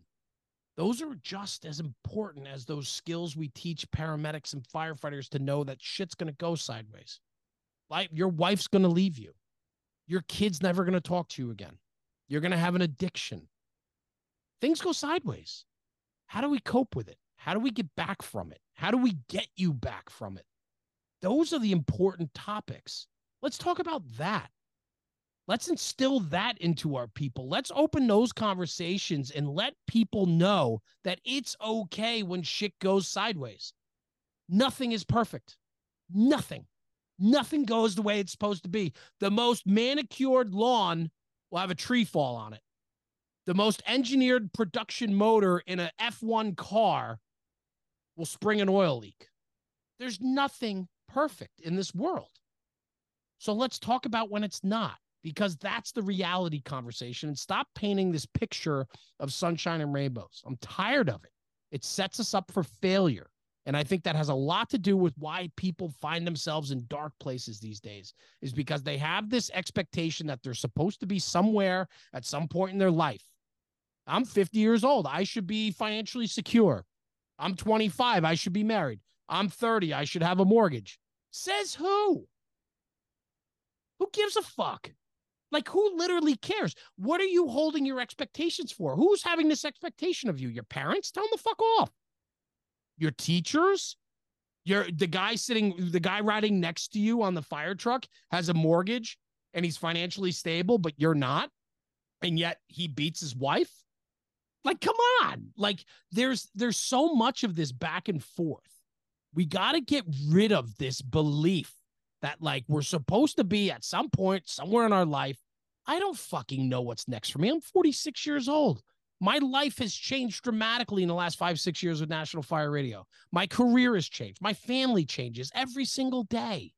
We have to be able to roll with change. We have to be able to understand that life goes sideways. There is no plan. Get rid of the plan and just live life. Do well. Have morals, ethics, values. Hold people accountable, but more importantly, hold yourself accountable. I struggle with it. Everybody struggles with that. I'm not sitting here preaching. I'm sitting here talking about I live this shit day in and day out, just like the guy or girl that's listening to this podcast. We all fucking live this. So let's have a real conversation and not pretend that life is perfect. Because when we pretend that life is perfect, we tell each other everything is perfect. That's where we go down some really dark places. And we just don't need to go there. Doesn't need to get that far. Absolutely. Beautifully said. Well, speaking of addressing a large amount of firefighters in the U S and obviously beyond, one of my observations, I became somewhat of a fire gypsy, started in the Miami area, yeah. then went to California, then back to the Orlando area, um, and then volunteered in where I live just for a mm-hmm. short time until I realized I was basically like a paramedic right along. It wasn't, you know, wasn't really yeah. functioning as a, as a member sure. of the crew. Um, but anyway, got a really unique perspective of the fire service. And I realized just how fragmented and siloed it actually is, you know, and, and there are some great departments that work really well with county and city, P D F D, but there's a lot of places around there that won't even talk to their neighboring departments, for example. Mm-hmm. One of the observations I've made with my podcast is just simply the medium of podcasting, not saying that this one is anything special, but the medium allows you to circumnavigate these barriers, these silos, and disseminate these incredible stories and people and life's work to everyone that needs to hear it, whether they're in the union or not in the union, you know, mm-hmm. whether they subscribe to this magazine or don't. They, they that's all irrelevant. If you have, you know, Wi-Fi, you can listen to your show, my show. What is your perception of that? I mean, you know, we have a union, for example, that a lot of people are in, some aren't. I was in for a long, long time, did some good. Some areas that I'm very passionate about sure. did fuck all, to be honest. Mm-hmm. Um, so talk to me about, you know, if, if you've observed that unification of all these departments through this unique new medium that only came around about ten years ago. I think what's really cool is the buy-in is on the individual, right? Like we, we put it out there, but it's up to the individual to digest. There's plenty of guys that don't like me. There's plenty of people that don't care for what we do. They don't care for my personality. They don't believe that I should be talking, whatever, whatever, to, whatever. To, I don't care. I don't care. I'm not doing that for them. I'm doing that. For, I'm doing, this is that selfishness again. I'm doing it for me, but through doing it for me, I've re- come to realize there's a lot of people that rely on and listen to what my perception is or, or my ideas are. To watch, you you said fragmented. It's such a good word for the fire service, right? You would think that in a in the United States of America, our fire service would be much more cohesive in all regards. And it's so far from the truth. And not only nationally, but even locally, totally fragmented, one hundred percent. There's no, there's no way to bring it all around, make it cohesive.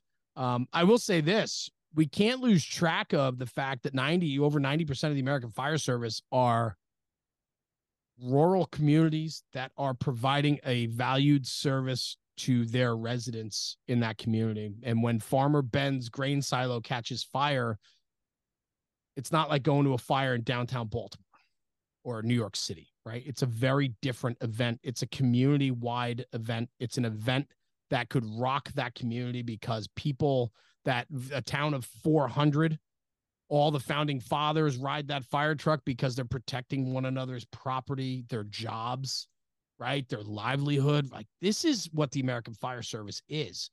We get lost a lot on social media. We get lost a lot in what we portray the fire service to be.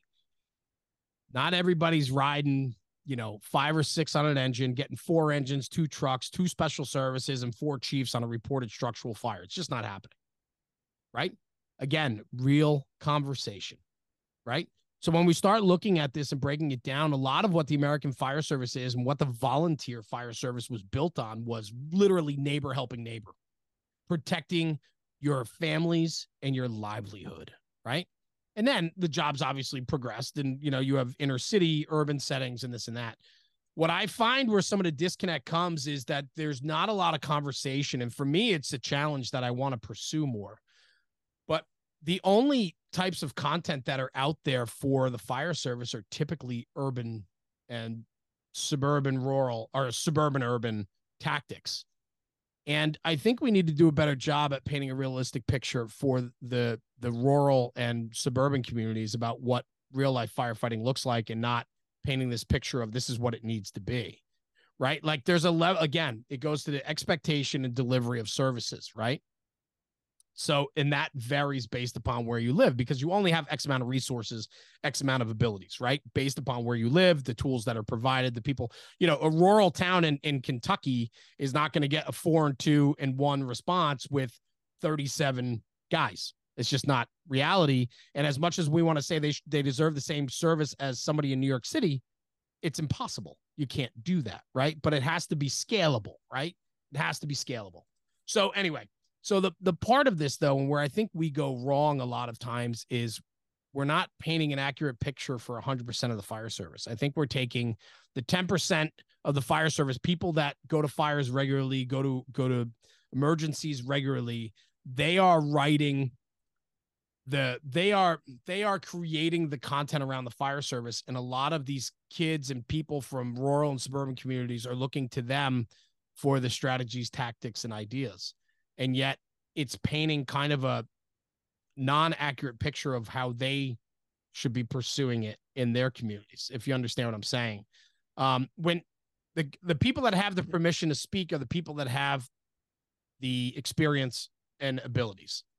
And so you don't find a fire chief from rural Mississippi typically lecturing or educating, because he just doesn't have the pedigree to allow him to do that, if you will. And so his people, when they have the ability to seek out information, it's typically coming from people that come from urban settings. And so that's where some of this fragmentation, fragmentation, frag, fragmentation comes from, right? Excuse me. And, and so I think we need to do a better job at painting a realistic picture about operational uh, tactics um, and, and abilities through a real lens of a representation of what the American Fire Service is actually made up of. And not just from the top ten percent, but it should be one hundred percent incorporation, but allow the, the small town people to have a voice too, to help educate their own. And I think that we need to do a better job at that. And certainly at National Fire Radio, that's one of the things that I want to address, because, you know, not everybody has a fire hydrant on every block. Not everybody has staffing. Not everybody has, you know, command staff. Not everybody has functioning S C B A for every single one of their members. There are there are parts of this nation that don't have, they have fire apparatus from the sixties that are their frontline apparatus. Like real conversation, real conversation, right? We get so hung up on all of the, it needs to be this way, look at this, look at that. Meanwhile, there's so many people that are struggling just with the very basics. And so the fragmentation of the fire service is very real. It's not just on a national level. It's also on a local level. And what I can say is this. If you got a good where you are, be appreciative of that and stop being a douche, because you could uproot and go somewhere else. And I promise you, it's a thousand times worse. It's not always greener somewhere else. Work harder where you are to make you and your department better. Don't jump ship because it's easy. That's the problem. It's easier to just jump ship and go somewhere else because you think it's better. I promise you, they have their problems too. And so we need to do a better job as a collective, as the as the fire service as a whole. We need to do a better job at representing what the job truly is across the country, and then help one another out to fill those holes. And I think we need to do a better job at that. And frankly, like I feel that's kind of what our podcast does in a way, right? It's like we break it down, and and I like to think I get so much in feedback from people from an urban setting to the most rural communities and everything in between. We check all the bullshit at the door. I talk about the job on National Fire Radio. We talk about the job. The job is career or volunteer. And I have guys all the time. Oh, fuck, fucking volunteer this, blah, blah, blah, blah. I'm like, great. Okay. I listen, don't listen. Don't listen to the content. Don't, don't like the fact that people spend their valuable time critiquing what we do at times is humorous to me at best. People are willing to spend their time tearing other people down. All right. What? Like put that into a rational conversation, right? I feel sorry for them. I feel sorry for them. I Have think... you ever seen the History Channel documentary Into the Fire? Yeah, years ago though. I don't I don't know if I recall. I can't recall it, but I know when the History Channel came out with that, I do yeah, I did for sure. Now you're gonna make me watch it. Yeah, I watch it again. I think it was the Firefighters Fund, if I've got that right, was behind it. But there's this amazing moment, and you have it's it's a beautiful documentary. So I don't even know if you can find it anymore. It's almost like, you know, video version of out of print. But I have the D V D somewhere at home. But they they covered. I think there was there was definitely career firefighters. I think from D C, um, there was I think paid on call, and then there was volunteer. Yeah. And there's this one guy, kind of like you're talking about, out in rural wherever. You know, they're having chicken dinners to raise money to try and yeah. get the the fire engine.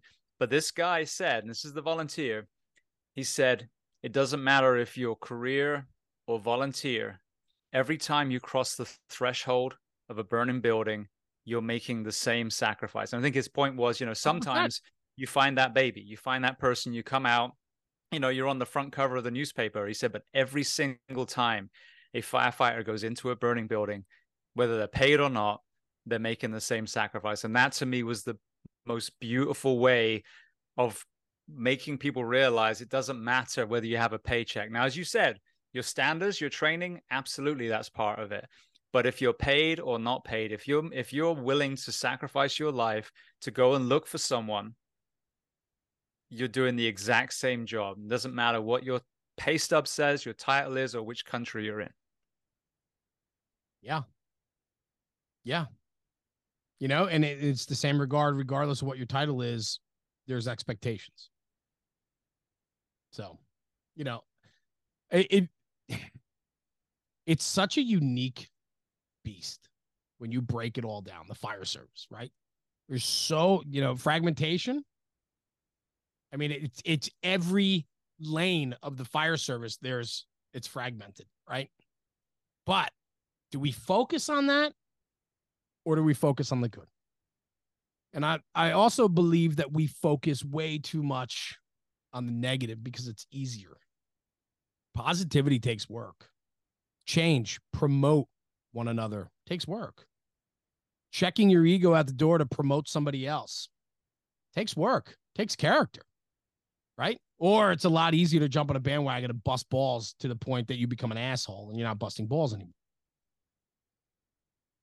There's a lot to this, right? I, I think, again, the individual. We have to own who we are. Who do you want to be? Who do you who do you want to be? It's not even what people think of you. It's what you think of yourself. But I promise you this. If you think of yourself as an incredible person, but the people around you look at you like you're a piece of shit, you better change your mirror. You know what I'm saying? Absolutely. Well, another another thing that I've observed in this whole gypsy thing. So I, I was trained in Orlando, so East Coast, and it was funny because our minimum standards, you know, you start, your ladder throw is, you know, you carry the ladder to the to the wall, you lay it flat, you walk up the rungs, then you do the um, raising it from the side, which, you know, later on I realized that's that doesn't seem to make a lot of sense. And then you do the big flippity flew, and then it goes into the building, you know, and then I go out west and I look at how they're throwing. I'm like, oh shit, I have a huge learning curve because this is a department that's known for cutting about a third of every probationary class. Yeah. If you don't meet it, you don't meet it. So um, learn how to spike a ladder. And then I'm like, God, this makes so much more sense. You know, you, you, you lift it this way, you throw it on a shoulder. Now you can throw it anywhere, whether there's a car in the way or it's an alleyway. You're not flipping it around. You get it up in the window and then you just freaking climb it. Um, and then vertical ventilation out west. So then I go back east. Oh, we don't get on the roof here. Our building's a, a lightweight construction. Da, da, da. And I'm like, huh, they believe this like the fucking gospel. But when you've been out west actually cutting, when you've been on the hose line that day and the truck opens the roof and you're like, oh my God, I can see, I can stand up. There's the fire. Oh, now it's out. And then you realize that the guys that now you're training with, not only does it make no sense because if you want to create a chimney, you cut a hole in the roof and all the smoke and fire goes out, but also you're putting three companies of people under that roof that you're saying is so dangerous. So this is the other thing too. There are fairy tales in the fire service that completely unfounded, told by people that have no fucking idea because they've never actually done the thing, that believe it like the gospel, which then creates this ridiculous, you know, holier than thou mentality. When actually, when you're exposed and you go try these different tactics or, you know, whatever it is that you're opposed to, a lot of times you come away and go, huh, that, that actually, that does work. Now, I don't want to hang out on that roof when it's burning. Once we cut the hole, we can get the fuck off. But that was amazing. Look how quickly it went out. You know, people laughing about the tarps over a car fire. I've never saved a car in my life. It's a big fucking class B dumpster is what we're actually fighting. So I don't know what, you know, medals you're going to get for putting out that Passat. But to me, if I can throw a tarp over it, keep my, you know, engine full of water for a real fire, fucking let's do it. You know, so it's, it's, that's one thing I observed just having this kind of gypsy lens, yeah, is that there is folklore that's so unfounded that creates that, oh, these fucking cowboys over here, rather than going, huh, there's a rural department over here that actually is doing things really well that might work here in New York, L A, whatever, if we had the humility to just listen to them and maybe try it. No, it's really cool. Um, going to give a little bit of plug here, but they deserve it. Elkhart Brass. They just came out with a YouTube, a couple of YouTube videos where they took a bunch of subject matter experts, if you will, in hose and nozzle um, work in the United States, big names, and took them overseas with them, and provided an opportunity for a share between U S and Europe about strategies and tactics, about moving water, moving hose.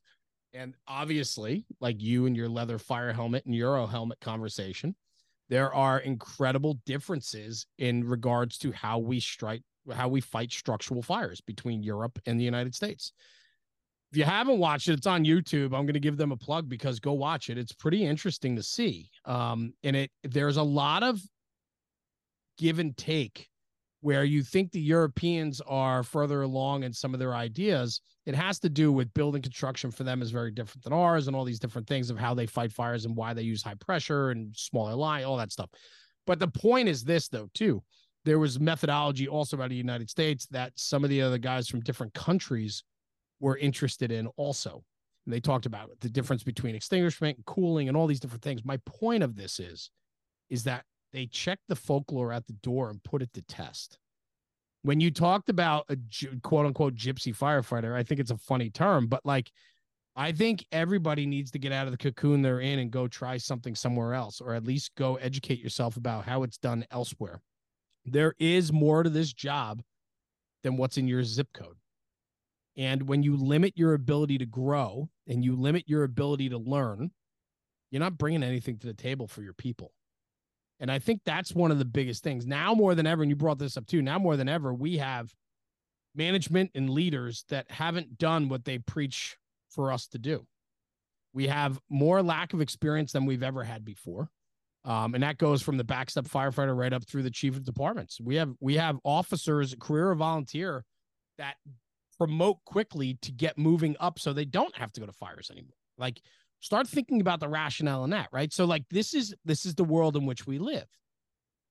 We should be living in a world where we're promoting one another to go learn more, do more, be better, bring it back here. Like, and that's what's important. Um, I think the sharing of ideas, the folklore you bring up, folklore exists, man. I have never, it is so commonplace to hear somebody tell a story and you turn around and be like, what? And then be like, that couldn't have happened. I'm telling you, I was told this. And I'm like, let's get to the bottom of it and see if that's actually how it happened. And I can tell you like nine and a half out of ten times, it's absolute bullshit. But man, do people believe the bullshit, man? You know what I'm saying? There are incredible ideas, strategies, tactics, ways to go about leadership. There are people out in this industry that promote tremendous growth. There are there are incredible industry leaders, subject matter, subject matter experts, and people all across the American Fire Service that are promoting this job to be better. They're bringing a lot to the table. There's I, it's unlimited the amount of names I can name, right? And it's cool because I get to know a lot of these people now, and I look at the impact they make. But the one thing they don't do is typically pigeonhole themselves into the only thing they know. When I go to a conference and, and Mo Davis was speaking, a district chief out of Houston, Texas, who's got an incredible personality, and the guy is in love for the job, but more importantly, his people. After he's done lecturing, he sits in the front row and takes notes on the next guy. What does that tell you? Mm-hmm.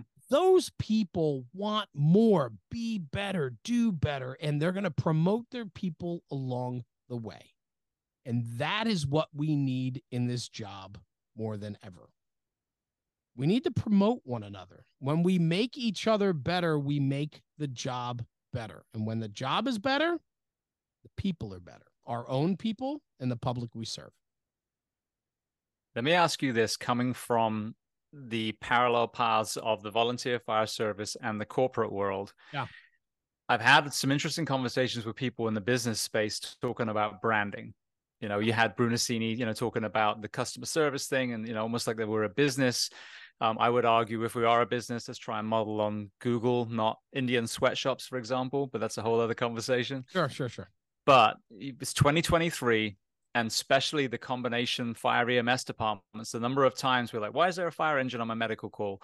You know, so there's, we seem to have done a horrible job at educating the public of who we are, when how we actually work, not that, oh, you work twice a year and then you just pet the dog the whole time, but that how we actually work and also what we do. You know, are you purely fire? Are you fire E M S? So with you having not only the the experience with the family business, but now growing National Fire Radio from zero sure. to where you are now, sure. talk to me about how we brand the fire service and finally educate the public on the American firefighter.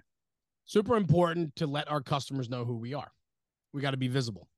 We want our garage doors up. We want our trucks out. We want our people, our townspeople to see who we are, that we're part of the fabric of the community. We want their children to stop in and fix their bike tire on the apron. We want people to stop in and ask to use the restroom. We want people to come and ask uh, for directions. The problem is our own people don't want that anymore. We want to keep our firehouses closed, security reasons, right? Security reasons, right? We don't, I love when people pull up on the ramp of the firehouse to see who the first guy is to go out and engage them. Who's got the personality? Who wants to go out there and talk to the public? Nobody wants to talk to the public anymore. That's part of the problem. We got to educate our people first. We got to educate our people for them to understand the importance of why we are here. The public ninety-nine percent of the time could give two shits about who we are unless we directly affect an outcome in their family, deliver a child, save their mother, put the fire out before it extended to their home. Like these are things where people come down the pomp and circumstance. They come to the firehouse and the guys stand there with the newborn baby or whatever. And the news crews are there and it looks great. And it's all that, right? But that's smoke and mirrors, right? That's not the everyday. The everyday is educating our people to engage the public, be a part of the fabric. Don't get hung up in your own shit. When you're at the firehouse, believe that you're there for the people. We are there for the people. I agree. I don't agree with everything Brunacini said. I don't. There's some things there that like, I just don't agree with. But I think the most important message is this. We are there to serve the public. We're not always going to fires. We're not always going to medical calls. But the service still needs to exist. The public needs to rely on the American Fire Service and E M S system to be the backbone, regardless of what's happening, we'll be there. And we have to be sure that we maintain that line. And that's career volunteer from the smallest town participating on Main Street's parade on July fourth up to the biggest city arriving within four to six minutes for a medical call for difficulty breathing on the sidewalk. It's the same stuff. It's being a part of the fabric. It's being a part of the community, the neighborhood, whatever it is, you got to be a part of it. And that's being there for them on their terms, not ours. Again, stop getting caught up in our own shit and get caught up in what the people want and expect from us. It's a thankless job, man. The problem is today we've We've created that environment where everybody wants that ass slap or high five. If we go out and do a public detail, they want something in return. Or if we go and do this, we need this. Or if we're going to do this, we need this. Everything's become bargaining. Everything's become an issue.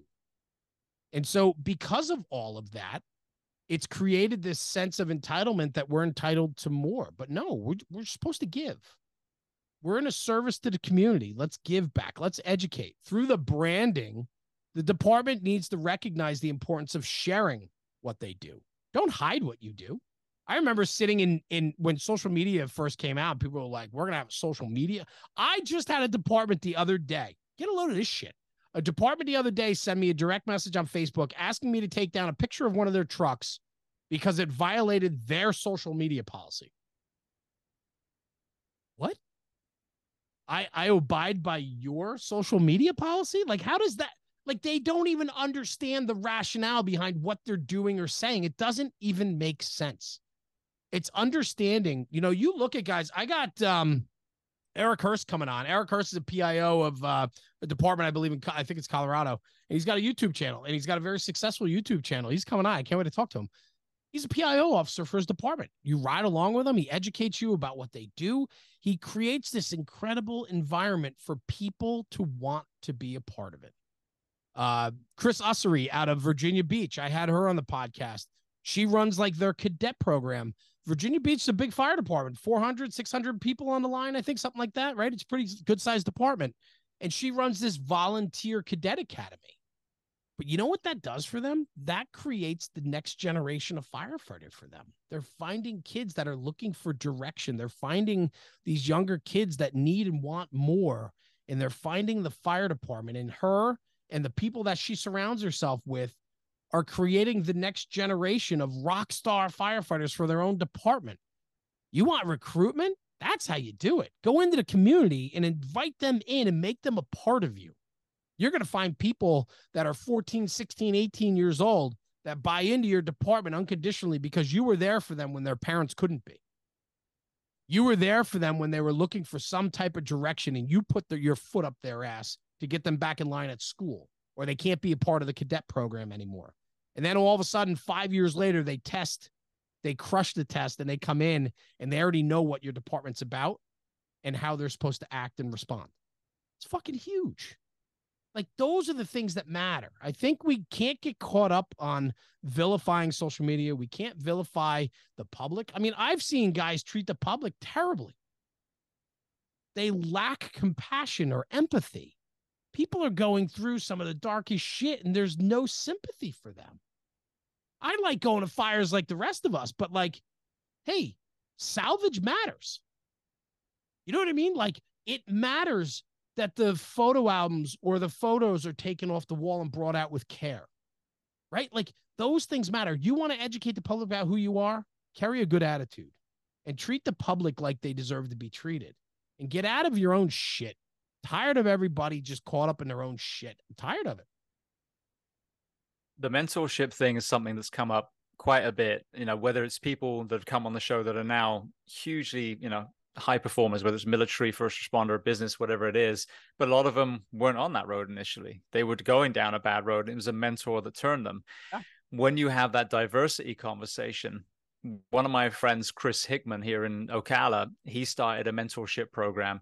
And they have training, I think it's three times a week, at a centrally located fire station, which is usually, you know, the downtown usually is close to some of the, the most underserved neighborhoods as well. So they remove the barrier to entry to becoming a firefighter. So as long as that child can show up to that fire station, they'll give them gear, they'll give them training. There are scholarships available to Fire mm-hmm. Academy. Uh, there's certainly departments dying for people if they come out of Fire Academy to for employment. So, you know, with, rather than saying, oh, Jeremy, go out and get me, you know, ten English people. We don't have enough English people in our department. You scoop up ten. There might be, you know, oh. two good ones, six mediocre ones, and a couple of turds. Yeah, but we hit our and, target.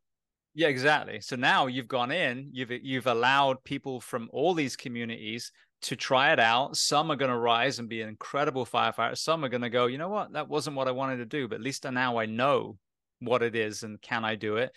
And then, you know, so so it's the mentorship to me is such a beautiful thing. And you have this very negative uh, kind of movement at the moment, the kind of eye rolling kids today's participation trophies conversation, which is usually from a, you know, obese dude sitting in a lazy boy anyway, rather than how can I, individual A, help someone in my community? I'm a plumber, I'm a carpenter, I'm a teacher, I'm a sports coach. How can I bring a child and be that mentor to turn them from journey A to journey B?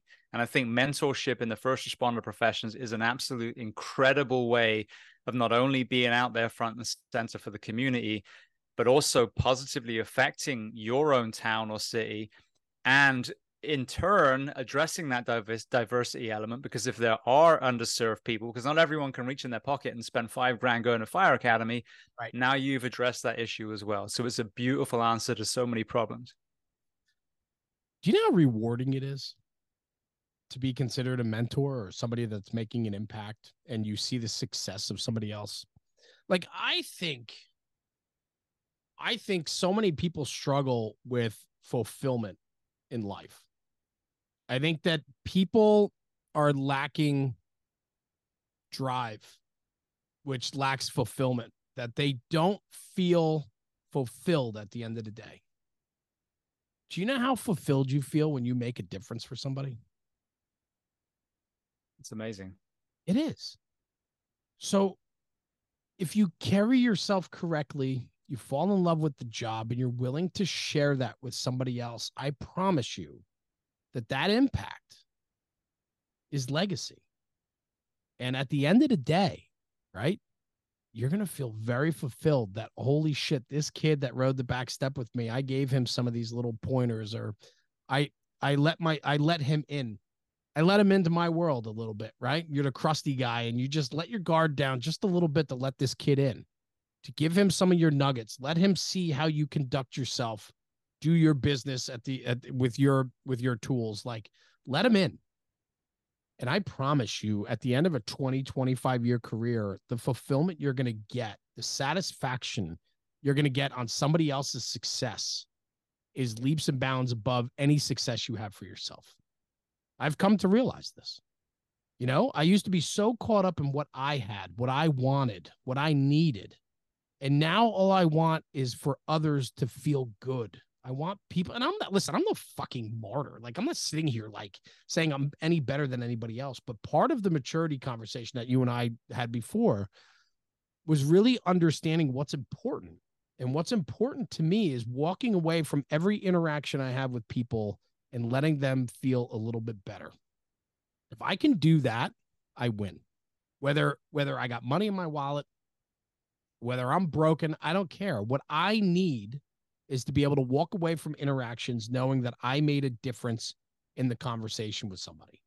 I need to know that. That's this, that's another part of my selfish endeavor. But man, the reward I get, the fulfillment I get. I challenge you this. If you've never had anybody credit you for any of their success, get yourself more active, get involved with people around you. And I promise you that one day when you get that text message or that phone call, or you see a headline in the newspaper, or maybe it's just as something as you walk past and a garbage can got emptied by that kid because you taught him to do that. It could be that simple, but I promise you, it will change you. The success of others around you is more important than your own success. Stop focusing on yourself and focus on others. You'll win. You'll do better. You'll feel better. You'll want to be better. And it fuels you to do more. I don't know. Just my thoughts. Well, I think that's a beautiful place to kind of wrap up. I want to throw some closing questions at you. Yeah. But uh, as far as the, the bulk of the conversation, that was it. And it was a mic drop moment. Um, the first closing question I love to ask, is there a book or are there books that you love to recommend? It can be related to our discussion today or completely unrelated. You guys and your books, man. I am uh, I am not a reader. I struggle with that, and I wish I was. Um, there are some books that I've I've read over the years, but I I don't. I'm not a big reader. I'll be honest. I'm a big podcast guy. Where I get my knowledge is through podcasts. I wish I wish there were books that I could list. I can't even list titles for you right now with authors. I just can't do it. I don't do it. Um, I wish that that was more important to me, but a lot of I don't know. I feel like I forged my own path in a way, and um, and I just don't have the time. And and to be honest, I patience for me when I have to read, I don't have a lot of patience. I get bored. I'll be honest. Um, I do audiobooks. Um, I haven't done any in a while because the podcasts have just been nonstop with me. Educational podcasts. I do a lot of educational stuff, and so on. That's where I get a lot of my external knowledge. I don't, and I'm not a big reader, so I apologize, man. I've been asked that question before. I wish I had this like really amazing comeback for you response. I just don't have it, man. I'm sorry. I'm an uneducated boob, you know, I'm just a big dummy that uh, has a lot to say, I guess. I don't know, but I'm not a big reader, James. So I just don't have a standout book that uh, that is important to me enough to to mention. No problem at all. What about movies or documentaries? Any of those you love? Yeah. I mean, I'm, yeah. I mean, come on, man. I'm an eighties, nineties kid. So like there's tons of movies out there that were instrumental to me.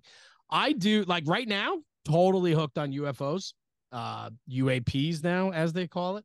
Um, I have gone down this rabbit hole over the last two months with podcasts and information, especially with the Senate hearings that have been happening and so on. I am just really intrigued by that right now. That's like outside of Outside of everything else I do, uh, that has got me. I'm not like sitting on my computer, like researching stuff, but like podcasts and stuff. I am so gone down that rabbit hole right now of, um, of U F Os, U A Ps, and, and all the, the phenomena that's going on. It's kind of consumed me right now. I'm not going to lie. Well, the next question then, is there a person that you recommend to come on this podcast as a guest to speak to the first responders, military, and associated professions of the world? And obviously, you've had hundreds of people already. Yeah, I mean, I'm so fortunate to surround myself with incredible people. Um, there are some people that certainly are standouts to me that I, I believe. The big thing for me is um, being genuine. I think there's a lot of people out there that have incredible messages that bring so much to the table. But then I ask myself, how genuine are they? Like, do they live what they say? Do they emulate the conversation? Um, I think a lot of people have so much good to share, but but there's some falsity to it. Um, I like to think through like the conversation today. I'm pretty transparent, and and this is who I am, right? And I I'd like to I'd like to consider myself genuine. So when I think about people that I like to promote, I really look at that as being a quality because I think that's important. I think if you're going to put your thoughts and ideas out there and people are going to give you their time to listen and absorb that, you need to be somebody that truly epitomizes what you're talking about. You need to represent the words in which you speak. Um, I'll be honest with you, Mo Davis, I mentioned his name before. Mo to me is, he's like a big kid. And he's the sweetest individual in the world. And I would never cross that man. If I ever had to, I would never cross him. He is, he is all about his people. He stands up to authority when he needs to. Um, and I, I truly, truly believe that he is a filament of the American Fire Service that we need more of. I think when he shines, he shines very bright. And the people that he touches are touched to the point that they want to be better themselves. So I think Mo is certainly a standout to me that I, I just, I don't know, man. He is genuine. He is who he is. No apologies needed. Um, but he's an absolute Southern gentleman and he's like six six and I wouldn't cross him, but he's, he's incredible. Yeah, he really is. And I'm honored to call him a friend. I really am. Beautiful. I think I know I've had him mentioned before when I've asked this question, so I need to circle around with him then. So I appreciate that. I'd love to make that connection for you. If you have any interest, I would make that connection in a second. His words. Let's make it happen. Yeah, his words need to get out there for sure. So. Beautiful. All right. Well, thank you for that. Well, we've been on this whole journey. You know, you've talked about, especially as you said, turn forty, starting National Fire Radio, having this uh, kind of awakening of maturity. What do you do to decompress these days to offset the workload that you have? I don't know. I don't know.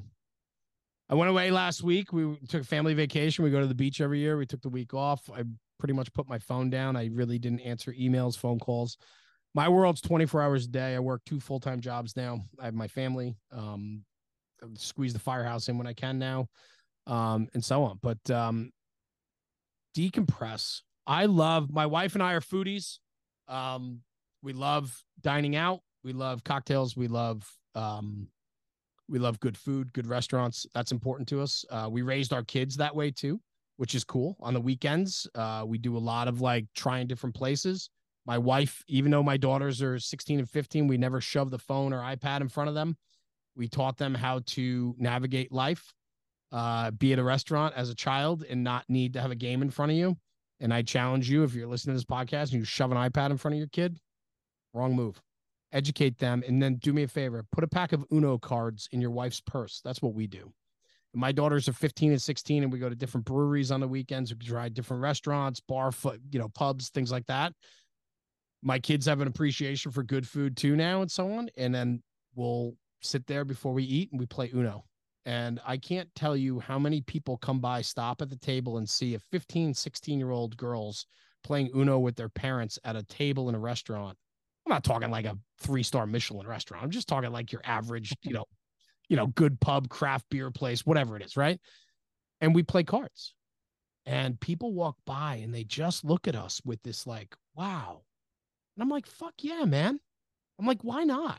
Like, I, I we eat dinner together as a family as much as we can, especially during a school year. Summers are a little bit different because everybody's on crazy schedules. My kids are running all over the place. But during a school year, we reconnect at dinner, whether it's six o'clock, seven o'clock, eight o'clock. I'd say four nights a week, we're sitting at the dinner table having dinner together, and that's our time. I think it's important. It's important to connect. And so decompress, my family is how I decompress. There's nothing wrong with me laying on the couch at nine o'clock at night with my wife and just turning it all off and watching reruns of House. We're we're binge watching House right now, like till like midnight some nights, and it's bad. We should be sleeping and we're like binge watching House. But like, those are those things. It's just moments, you know, like I don't, I don't have really any other hobbies outside of what I do. It's my family, my kids, my wife. National Fire Radio occupies me more than anybody could possibly know. And then it's my other job too. And it consumes me. And I, I don't have much more time in the day. I wish I could tell you I was, uh, I had some hobbies. I did this, I did that. I just don't. The fire service for me has consumed me. And I consider when I get to go meet different guys or go on projects, that's for me is fun. Like it's, it's enjoyable for me. You know, it's not work. Um, I don't know. I hope it never becomes work, you know, I really do. But decompress for me, it's really when my family's involved and uh, we get like tonight, tonight will be, it's Friday night. We're going to go jump in the pool when I'm done with this. I'm done for the rest of the day. Jumping in the pool. We're going to do pizza tonight. We're just going to hang out. And uh, my kids will probably go out with their friends or whatever. My wife and I will chill. And I appreciate house. Yeah. It makes me Cute. happy, man. It's just fulfillment. I brought it up before and I want to say it again. You know, it's been a topic in my life over the last few years. My wife and I talk about it a lot. She was looking for fulfillment. She started a new endeavor and it's been very rewarding for her. You need to be able to have rewards in your life that are self-made. You need to have that. You need to have fulfillment. And if you don't, go find it. It's important because without fulfillment, you're empty, man. If you're not full, you're empty. So go find something that makes you feel good about who you are and the fulfillment you need. And I promise you, everything else gets a little bit better. I believe that. Absolutely. Well, I want to make sure that you go have your swim ASAP. So for people listening, obviously National Fire Radio is very well known, but where can people find the, the show itself and anywhere yeah. else online they can reach out to you? So the show, um, it's an audio format. So we're on all the audio channels. Um, it's been just a wild ride. It's been a lot of fun. Uh, we're putting out new episodes almost daily, which is a lot of fun, um, but it's a tremendous amount of work. So we're on all the audio channels. So, you know, Spotify, Apple, Google, everything in between. Um, and then from there, it's on YouTube also. So if you want to just put it on your desktop and listen, you can listen to it. Uh, we're getting back to video format, which is going to be a lot of fun. New studio space, new, new, whole new setup. Um, it's going to be a lot of fun. So we have some really cool things coming out, um, the second half of this year. So that's going to be a lot of fun. And then on social media across the board. Um, and if it's anything about the podcast, you can email podcast at national fire radio dot com. You want to reach out to me, it's Jeremy Donch at national fire radio dot com. Uh, send me a D M, shoot me an email. I'm an open book, man. I talk to everyone. So, uh, I enjoy it. I enjoy the people and I enjoy people that want to push this job forward and make it better. And um, if you put the effort in, man, I got your back one hundred percent. Well, Jeremy, I want to say thank you. It's been an amazing conversation. Obviously, you played a little devil's advocate at the beginning, but I think there's so many people that will beat their chests. Not very many people will have that conversation, and you're oh, a great person to have that with. We're supposed to do that. That is reality. If we can't have real conversation to disagree yet move on, what are we doing? Exactly. So I'll, it's I'll been amazing all day long. Let's go. I think that's the thing. You can walk away and go, huh, okay, both of you. That's that's what a, a conversation is supposed to be. But uh, yeah, I mean, the, the vulnerability too, you know, the storytelling of, of the highs and the lows has just been, you know, incredibly powerful and needed. So I want to thank you so much for being so generous, especially on a day that you're trying to get to your family now and coming on the Behind the Shield podcast. This has been incredible, man. A great opportunity. And I just want to thank you. I think what you're bringing to the table is an educational sector for the fire service, emergency services, military. Your message is powerful and broad, and you bring in incredible people. I'm absolutely humbled and honored to be on your show today. Um, and I had you on as a guest not too long ago, a couple of weeks ago, and that was a lot of fun as well. Um, but I just want to challenge you to keep pushing, because um, you are making a difference and your content matters. And um, believe that.